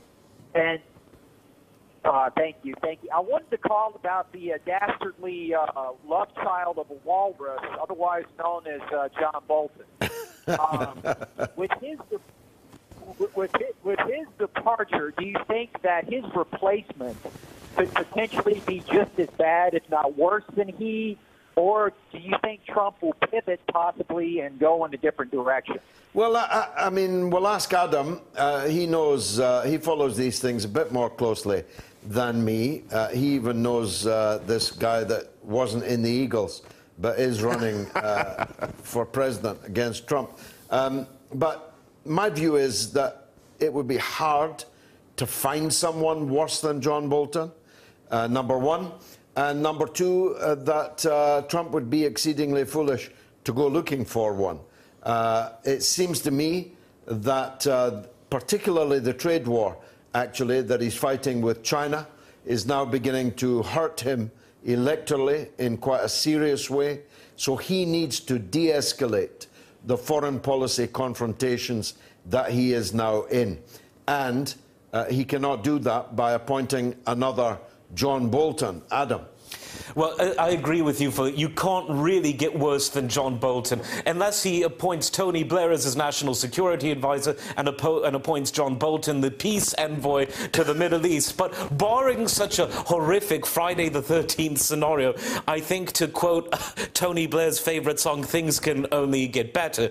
Uh, I think that Trump has always been sincere when he's about big money uh, rather than big war. He's about a Gulf war with. Uh, with a, a, with golf, a golf, club stick. as opposed to as opposed to golfs of Tonkin and golfs of Persia and the rest of We're it. We're patenting that one. Uh, absolutely. Trump is more Gulf War than Gulf War. it's a bit of a tongue twister, but you know the meaning uh, the meaning superlative. But yeah, I think that it'll be interesting to see who he picks. If it were me, I would put Senator Rand Paul in, the son of the greatest American president there never was, Dr. Ron Paul. But there have been other. There's a person called McGregor. His first name slips my mind, but he's given speeches that are very much in line with this non-interventionist, pragma pragmatic view that Trump has voiced. We'll know when we know, but there's also been voices that have said that the role of national security advisor might be reduced, as it frequently is. The most powerful in recent memory was, of course, Brzezinski, who guided Jimmy Carter's foreign policy very poorly, I might add. And then, of course, there was Henry Kissinger before him, who at one point was both Secretary of State and National Security Advisor. He was a very powerful fellow. I think what we'll see now is a reduction in the influence of that particular role and an increase in Pompeo's influence, which will make some people shudder, and I can understand why. But what all Pompeo is, he's a neocon because he can't really afford to be anything else. He hasn't got the creativity for peace, but he's a yes man. And at the end of the day, he wants to keep Trump happy. He wants to keep his job. He'll go along with the flow, where the walrus John Bolton swam against the current, and now he's been released back into his natural habitat, which is somewhere between an A bomb and an H bomb, I should think. Brilliant. Patrick, last word to you. Well, I totally agree, Adam. I think I'm hoping that it, I'm hoping that it will be a non-interventionist, like a like a uh, Senator Rand Paul. Though you know, with this administration, you never know. So Yeah. I, I certainly don't intend to get my hopes up. No, we'll not bet our houses on it, Patrick. Uh, that's if I had a house to bet. Patrick, thank you very much indeed for that call from Louisiana. Let's take a call from Tony in the aforementioned Liverpool. Tony, welcome. Good evening, George. Good evening, Adam. Um, How are you? I, my, my question is related to the uh, the Brexit scenario still, George. I, I was just going to touch on the point. Uh, we, we, we, uh, as far as I'm still aware, we do have a, a veto, um, and at the upcoming, the impending EU summit, Yeah. can Boris Johnson, does he still have it within his power to use the veto, to actually veto the, the Benn bill? Uh, and at previous uh, EU summits, did Theresa May have that veto right herself? And did she just choose not to exercise that veto? Uh, well, it's a very good question. Of course, that could be the rabbit that he has up his sleeve, but there are two issues. Uh, first of all, you'll recall uh, on Theresa May's last hapless, ill fated visit to negotiate with the EU, they kept her waiting outside, even eating outside. They, they made her dine alone uh, and sit outside while they were deliberating about us. They did not allow her into the room. Now, I suppose theoretically you could try and force a court judgment in Europe uh, that uh, granted us our right to be there and the use of our veto. But perhaps a larger problem is that if he did go to Brussels and do that, he would clearly uh, not just have ignored the Benn bill, I hate to call it that, uh, but he would have blown it up. He would have literally taken proactive steps to uh, contradict and destroy uh, what is now an act of Parliament with royal assent. Adam. Well, if Emily Thornberry becomes a judge on the European Court of Justice, She then, will. then quite, you know, the pensions and all that, then perhaps Boris could veto his own request because Thornberry, of course, wants to veto her own negotiations should she ever get near power. Let's hope she does not, uh, speaking for myself only there. Uh, most legal experts, though, agree that you can't veto something that you yourself have suggested. And the other legal argument in there is when you're giving a request, you don't really have any power over how that request is granted. You're asking someone else for something. You're not asking yourself to do something in the proactive sense. Frankly, what should have been done, if I were Boris Johnson, I would have called off the prorogation uh, and then made Parliament vote on a repeal of that act of constitutional vandalism created by the used car salesman Nick Clegg and his best buddy Dave Cameron called the Fixed Term Parliaments yeah. Act. And if you repeal, you could repeal that with a simple majority. Not necessarily that easy for Boris to get, but far easier than the impossible three-fourths majority necessary to call a snap election under that act. If he were to muster that 50.1% of the Parliament behind the repeal of that act, then he could just go to the Buckingham Palace and ask the Queen to dissolve the Parliament like what uh, Justin Trudeau uh, just proverbially did uh, in Canada, or what Netanyahu did in Israel, or any other normal sense of parliamentary democracy that hasn't been destroyed by Dave and Nick. That's what I would have done. It doesn't look like that's going to happen, but I'll, I'll say something else because I th- think it's quickly worth saying.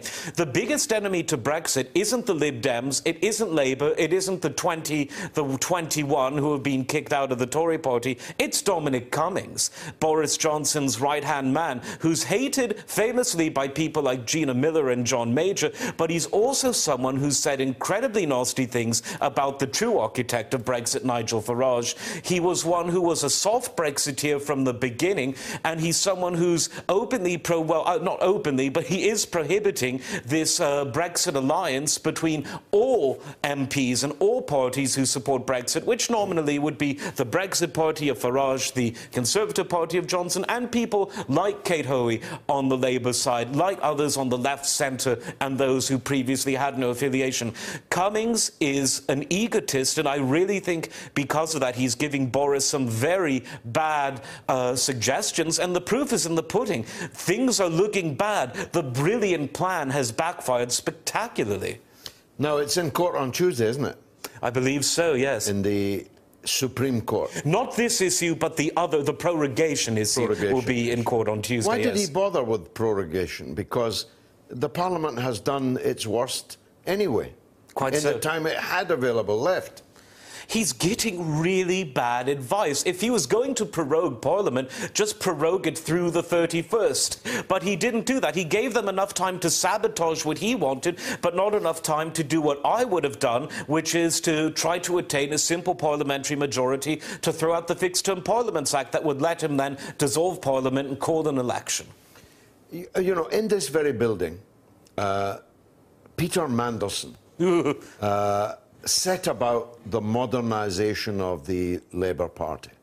I was in favour of modernizing the method, uh, just not modernizing the content. Yes. Uh, but the modernization of the method was very impressive. I know that because I was a Labour Party official under Michael Foot, and I was a Labour Party uh, member of Parliament uh, when these people came to power. So I could see, compare, and contrast. Now, in this very building, Mandelson and Co. would have considered it anathema. Someone would have been fired for allowing the Prime Minister to approach a fortune teller on a seafront with cameras in tow without knowing what the fortune teller was going to say. Even cross her palm with silver uh, in order that she doesn't embarrass you. But she utterly humiliated Johnson. Who's running that show? I asked myself today.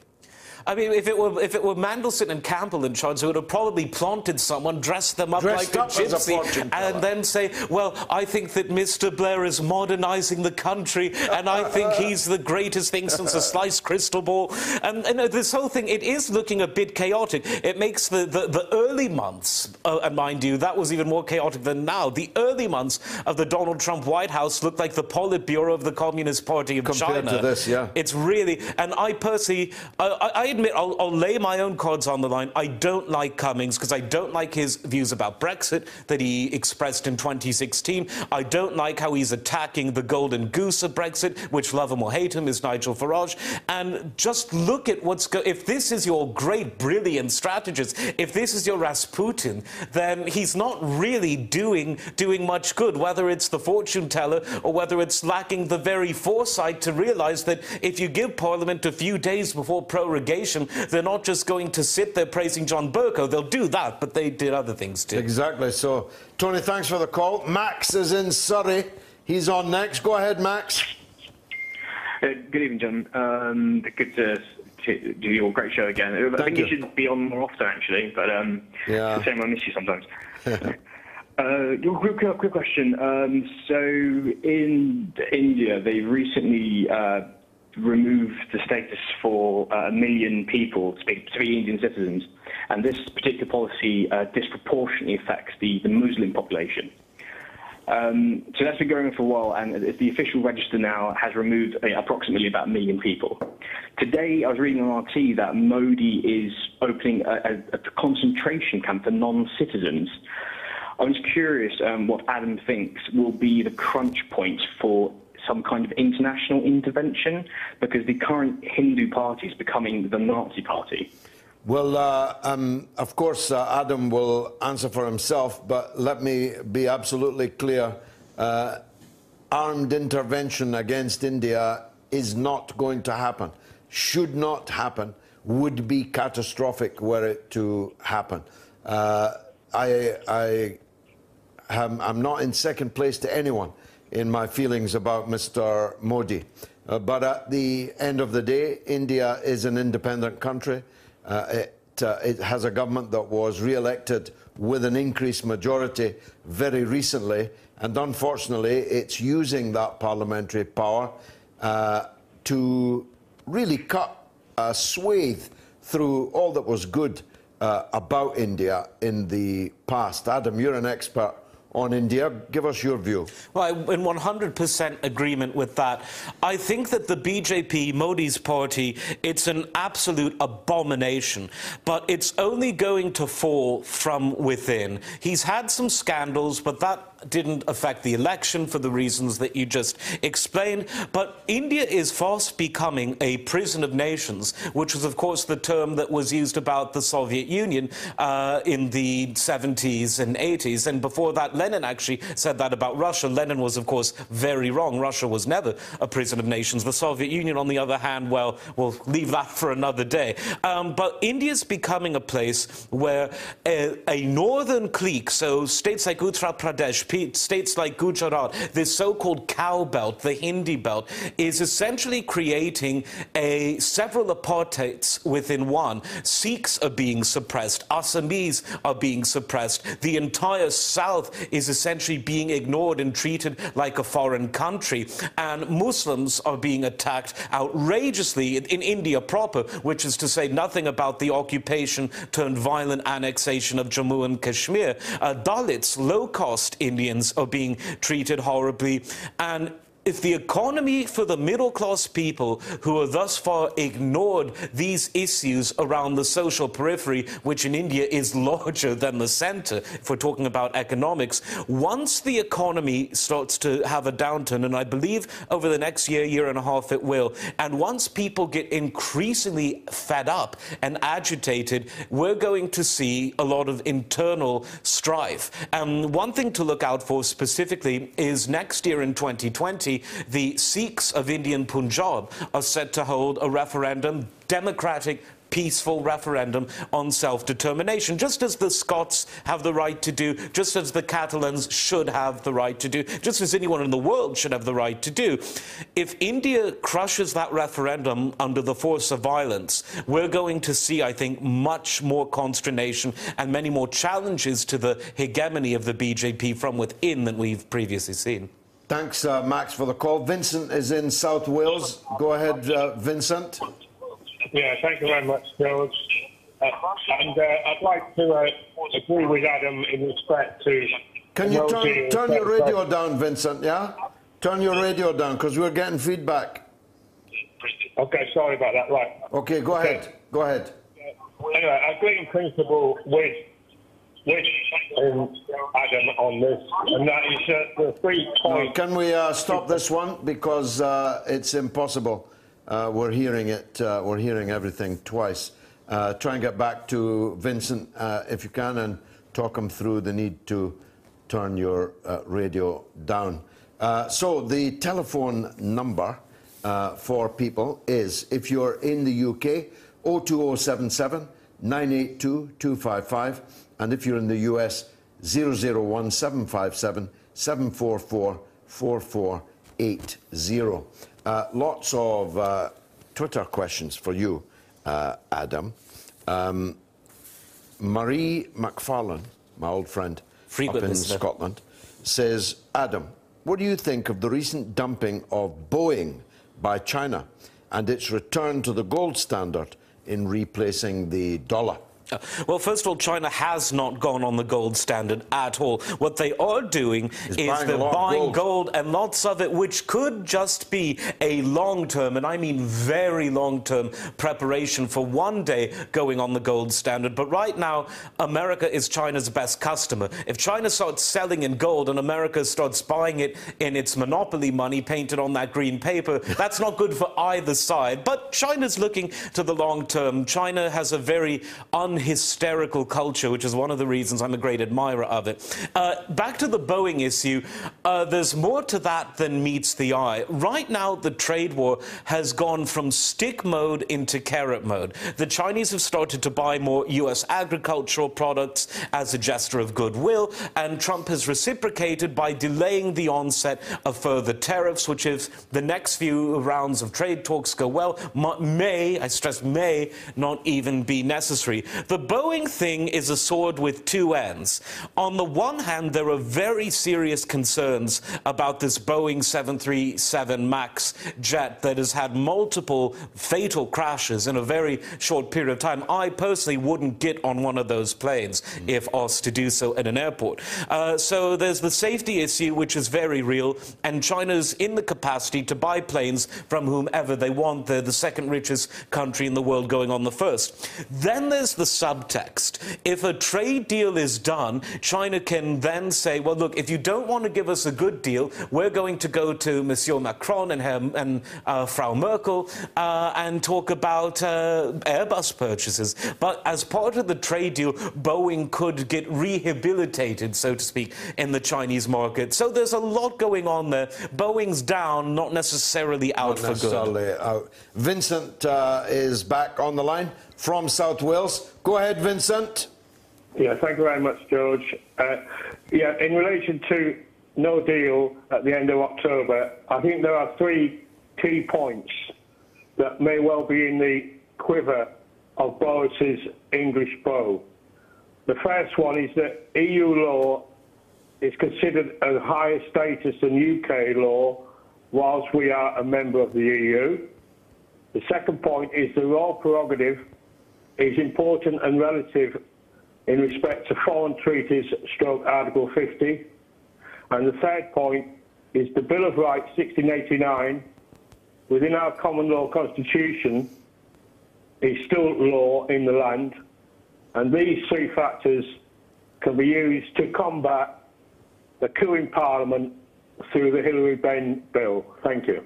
Thank you, Vincent. Adam, you've dealt with one of those points already, the yeah. prerogative one, but the other two? Well, uh, sadly, EU law is superior to UK law. That's, one, of the, points. reasons That's Brexit is that's important. one of the reasons why we voted to leave. I'd like a bit of English law back. Uh, call me old-fashioned. I think the common law served very well from the time of Hastings up to 1973 when Mr. Heath fiddled about on his organ. Uh, sorry, Mr. Heath. But uh, getting, getting back to the third point, again, I, am I'm roasting David Cameron because his... uh, his His uh, book is out. His, his book is out, available at all good pigsties We'll the land review, it, we'll review it next week if we can. Quite so. David Cameron, the Norfolk pig farmer. Indeed. And he was saying when he was Prime Minister that we need a Bill of Rights in this country. There is one. So I don't know if the man was just stupid or pig-headed or what. Pig-headed? Um, Wouldn't mention pig heads and David Cameron in the same radio broadcast. Not live, at least. Go ahead. Well, I think we're into the quadruple entendre territory now. Uh, but you're absolutely right. Uh, the Bill of Rights gives certain privileges of representation to the people. It, it, it promoted the idea that one can petition Parliament. And this was an age before universal suffrage. But the foundations of being of having a Parliament representative of the people, as opposed to one that simply follows some foreign diktat or some royal diktat, it's all in there, and it's very important, and it should be invoked. Uh, it will be invoked, I'm sure, if this goes before the Supreme Court, uh, which it will. But then there's this other question that is far more banal than all this high-minded talk of constitutionality. Boris keeps talking about wanting a deal. And when he says a deal, he doesn't mean the straightforward free trading agreement that I want, that I think you want, uh, that Mr. Farage wants, that most people on the Brexit side would want, that maybe even Tony Benn would have wanted. You know, I can't speak for him. He wasn't necessarily a big exponent of free trade, but nor was he one of these stupid isolationists. He knew all about the 1930s and the economic stupidity there on all sides. Um, if Boris tries to ram May's r- bill through Parliament by reheating it minus the backstop and it passes. Or, or with a backstop called something else. Quite right, that's, that's very possible. Then we could see a betrayal not of the Constitution, not of questions of royal prerogative versus parliamentary sovereignty, but we could have Brino, Brexit in name only. And then there's the other complicated issue. If the EU agreed to such a bad deal and Boris tries to get it through Parliament and it fails, then we're sort of back to square one with a standoff between royal prerogative It would and the rest of likely fail, wouldn't it? Because the think so. DUP uh, uh, would not support it. The hardline half of the ERG uh, wouldn't support it. Labour and Liberal and Nationalists wouldn't support it because, Mm. because they don't want uh, they don't want any kind of Brexit. Or you think they might cross the floor? I mean, not for me to call them dishonest and hypocritical, but I think Liberal I, Democrats. well, how Dishonest. many? I mean, most people who were in the party weren't even in the party a few months ago. They've got more Tory MPs than they have Liberal Democrat MPs. It now re- sitting in the Liberal Democrat. I mean, the whole thing is so surreal. They've got a guy now who three, we- four weeks ago was running to be the leader of the Conservative Party. He's now a Liberal Democrat MP. How many MPs in the British Parliament today uh, are uh, in the same party they were when they were elected to the British Parliament just two years ago? It's I, I mean, I don't know the number, but I've lost count of it. I mean, the Liberal Democrats have become so green, they're recycling members of Parliament now. uh, but so getting back, I agree with, I certainly think that the ERG, at least most of them, this hardline Brexit faction of the Tory party, that, without whom Johnson couldn't govern at all, uh, they, they would reject it. Um, I would think that uh, some Labour would reject it, most Liberals would reject it, the Nationalists would reject it, but if enough Labour MPs jumped on board as a way to get this out of the way so they could safely throw Corbyn off the Titanic before anyone's looking, they could vote for this Brino deal. Well, They they, could. had plenty of chances to do it. They had three chances to do it, and there was never uh, more than a dozen of them. Usually seven, eight, nine of them uh, voted for Theresa May's uh, deal. Uh, it depends. Do they hate Corbyn more than they hate the Theresa May deal? Uh, do they uh, want Tom Watson to be their uh, leader? Do they want uh, John McDonnell to be their leader? Uh, uh, there are all kinds of variables. Quite so. There's a legend on the line. It's the legend that is Norma in Bristol. Norma, Hello. welcome back to the show. Go ahead. Hello, hello, George. Hello, Adam. Evening, Norma. Um, actually, I just wanted to say it was so sad that John Shipton interview It with Julian's yeah. Fa- Yeah. yeah, but it was really, well, it, I thought it was unbelievable. Yeah. But my contribute, I've still got an echo. No, you're you're addressing the world now. It's no longer just a country. There's people all over the world listening to you right now, beautifully. Well, I am an, I'm an internationalist. Yep. My contribution seems to pale into significance, really, from that John Shipton one. But No. I wanted to ask Adam, uh, last night of the proms, uh, there are some lovely programs throughout the season, but the last 45 minutes I never watched. I just put it on and switch off. It upsets me because they have Rule Britannia, um, and then you have the lovely music of Elgar's Pomp and Circumstance, but I hate the Land of Hope and Glory and Mightier yes, I'm Mightier. And uh, do we really need the national anthem? And then they pop balloons in the audience when the music's going on, which is bad mannered. All I liked was Auld Lang Syne at the end. I just wondered what Adam thought. Yeah, uh, well, uh, uh, you know, I think Land of Hope and Glory is the most glorious and beautiful tune. Um, Oh, tune? If, yeah, if we were to make it, if we were to make it our national anthem, we'd need to change the words. Uh, Exactly. but the tune itself is sublime, I think. Yeah. Uh, Adam, over to you. It's your, uh, your field more than mine. Well, um, I think that Elgar's uh, Pomp and Circumstance March and the lyrics of Land and Hope and Glory are fine, just the way they are. There's actually Vera Lynn sings it beautifully. That's you can see that online. I, I love no all the all the musical compositions. I have no problem with at all. I think they're great. The problem I had with the last night of the proms last night uh, was that provocateurs passed out for free EU flags to just about everyone in the audience. Why was that allowed? I mean, they knew it was going to happen. Yeah. It's happened every year for the last few. And not only was it allowed, but the BBC cameras never stopped focusing on them. There was even one man who appeared to who appeared to be carrying with him a balloon phallus capped with some sort of EU insignia. Disgraceful, frankly. And I just thought on a night that's supposed to be about a national celebration with uh, British composers and international audiences, I don't have any problem with people bringing flags from all over the world, as they always have, because that's what music's about. Music's about sharing one culture with another and then seeing where it goes after that. That's absolutely wonderful. But to bring an overtly political uh, uh, symbol, for example, if there was someone carrying a Brexit Party flag or a UKIP flag or a Labour flag or a Tory flag, that would have been considered controversial. The EU flag, though, is a political symbol, especially, with what's now, going on right now. And I just think that was disgraceful. But the music itself, uh, give me Elgar and Rule Britannia over the more modern stuff any day. Uh, Norma, Yeah. last word to you. It's just I, I'm an internationalist. I like music from all over the world. I don't here. like pushing our country up like Rule Britannia and Mightier Yet and Mightier. I don't like it. All it. countries have songs that talk about how great they are. But that's we can be international in our musical taste, which I certainly am, and still respect that all countries talk about their own real or perceived greatness in their national music. And of course, we, we could have gone out with John Lennon, a working class hero from our own land. Uh, he could have, uh, we could have gone out with him singing, All We Are Saying Is Give Peace a Chance.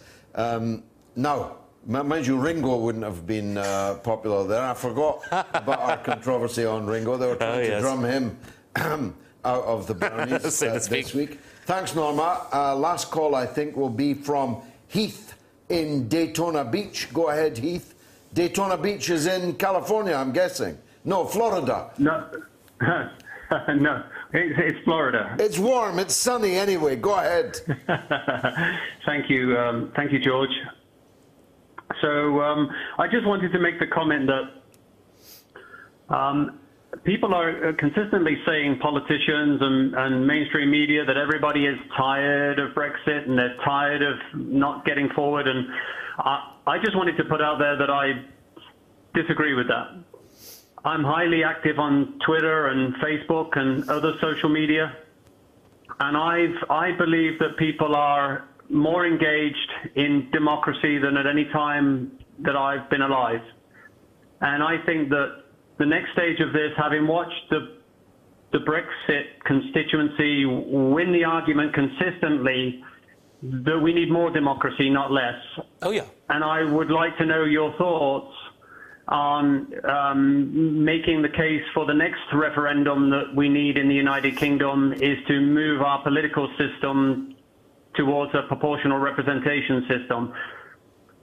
Well, I've supported that all my life, even when I was the beneficiary of its alternative, its undemocratic alternative, which is the voting system that we now have. I personally lobbied both Tony Blair and Gordon Brown when they had the power and the majority to do so to introduce proportional representation, uh, which is fair votes, fair representation. Um, and that was uh, when I would not myself have benefited from it. So clearly, now that I would benefit from it, I'm uh, just as enthusiastic uh, about it. It is entirely wrong uh, that a party that I wouldn't have voted for, ever, UKIP, can get millions of votes, but no MPs. And a party that gets um, 30% or less of the popular vote in the country could end up with a parliamentary majority, depending on how the chips fall. Uh, so I have uh, an old fashioned view, uh, which is that the parliament should directly reflect the proportion of votes cast in the country. That would place me on the Israeli side of the proportional representation system. But there are other systems. Other systems are available. There's the one in Scotland, the additional member system. There's the de D'Hondt system, by which our delegation to the European Parliament uh, is elected. But I prefer pure proportional representation. If you get 10% of the votes in the country, you should get precisely 10% of the seats in the Parliament. Adam, over to you. Yeah, I, I, agree. I believe in proportional representation. There's nothing sacred about the way in which MPs are elected, which a lot of people don't get. It changed in a bigly way, to quote Trump, in 1832, again in 1867, again in the 1880s, then 1918, and even as recently as the Attlee government, when the last of the multi-member uh, MP constituencies yeah. were abolished. It's and constantly evolving. So uh, can I just say, I quite like the way that the EU Parliament parliament gets elected with their proportional representation. You like how the Israeli parliament gets elected. So I think I'm going to have to ring one of the tabloids because for the first time in history, I'm agreeing with something to do with the European Union and you're agreeing with something to do with Israel.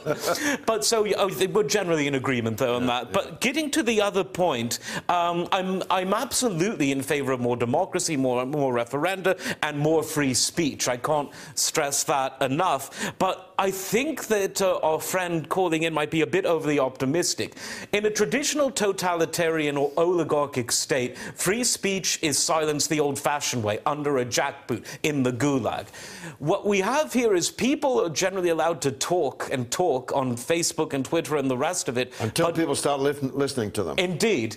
And they won't let them get near the elites. And there is a change in the air. The winds of change are blowing, but the old liberal elite aren't gone yet. So I think we need to remember that while Twitter and Facebook are a good way to get voices heard, it's still a digital make believe world. If that doesn't translate into the ballot box and into the wider uh, parliament of ideas in society, then it's more of a sideshow than anything else. Last word quickly to you, Heath.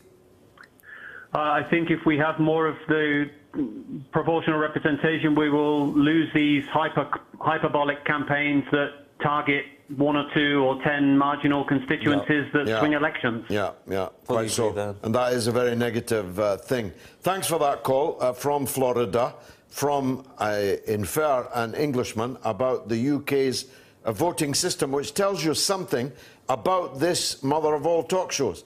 Clever people uh, are listening to us all over the world. It really is a global university, and I'm grateful to everyone that called in everyone that uh, uh, sent in tweets and other messages. I'm sorry if we didn't get to uh, yours.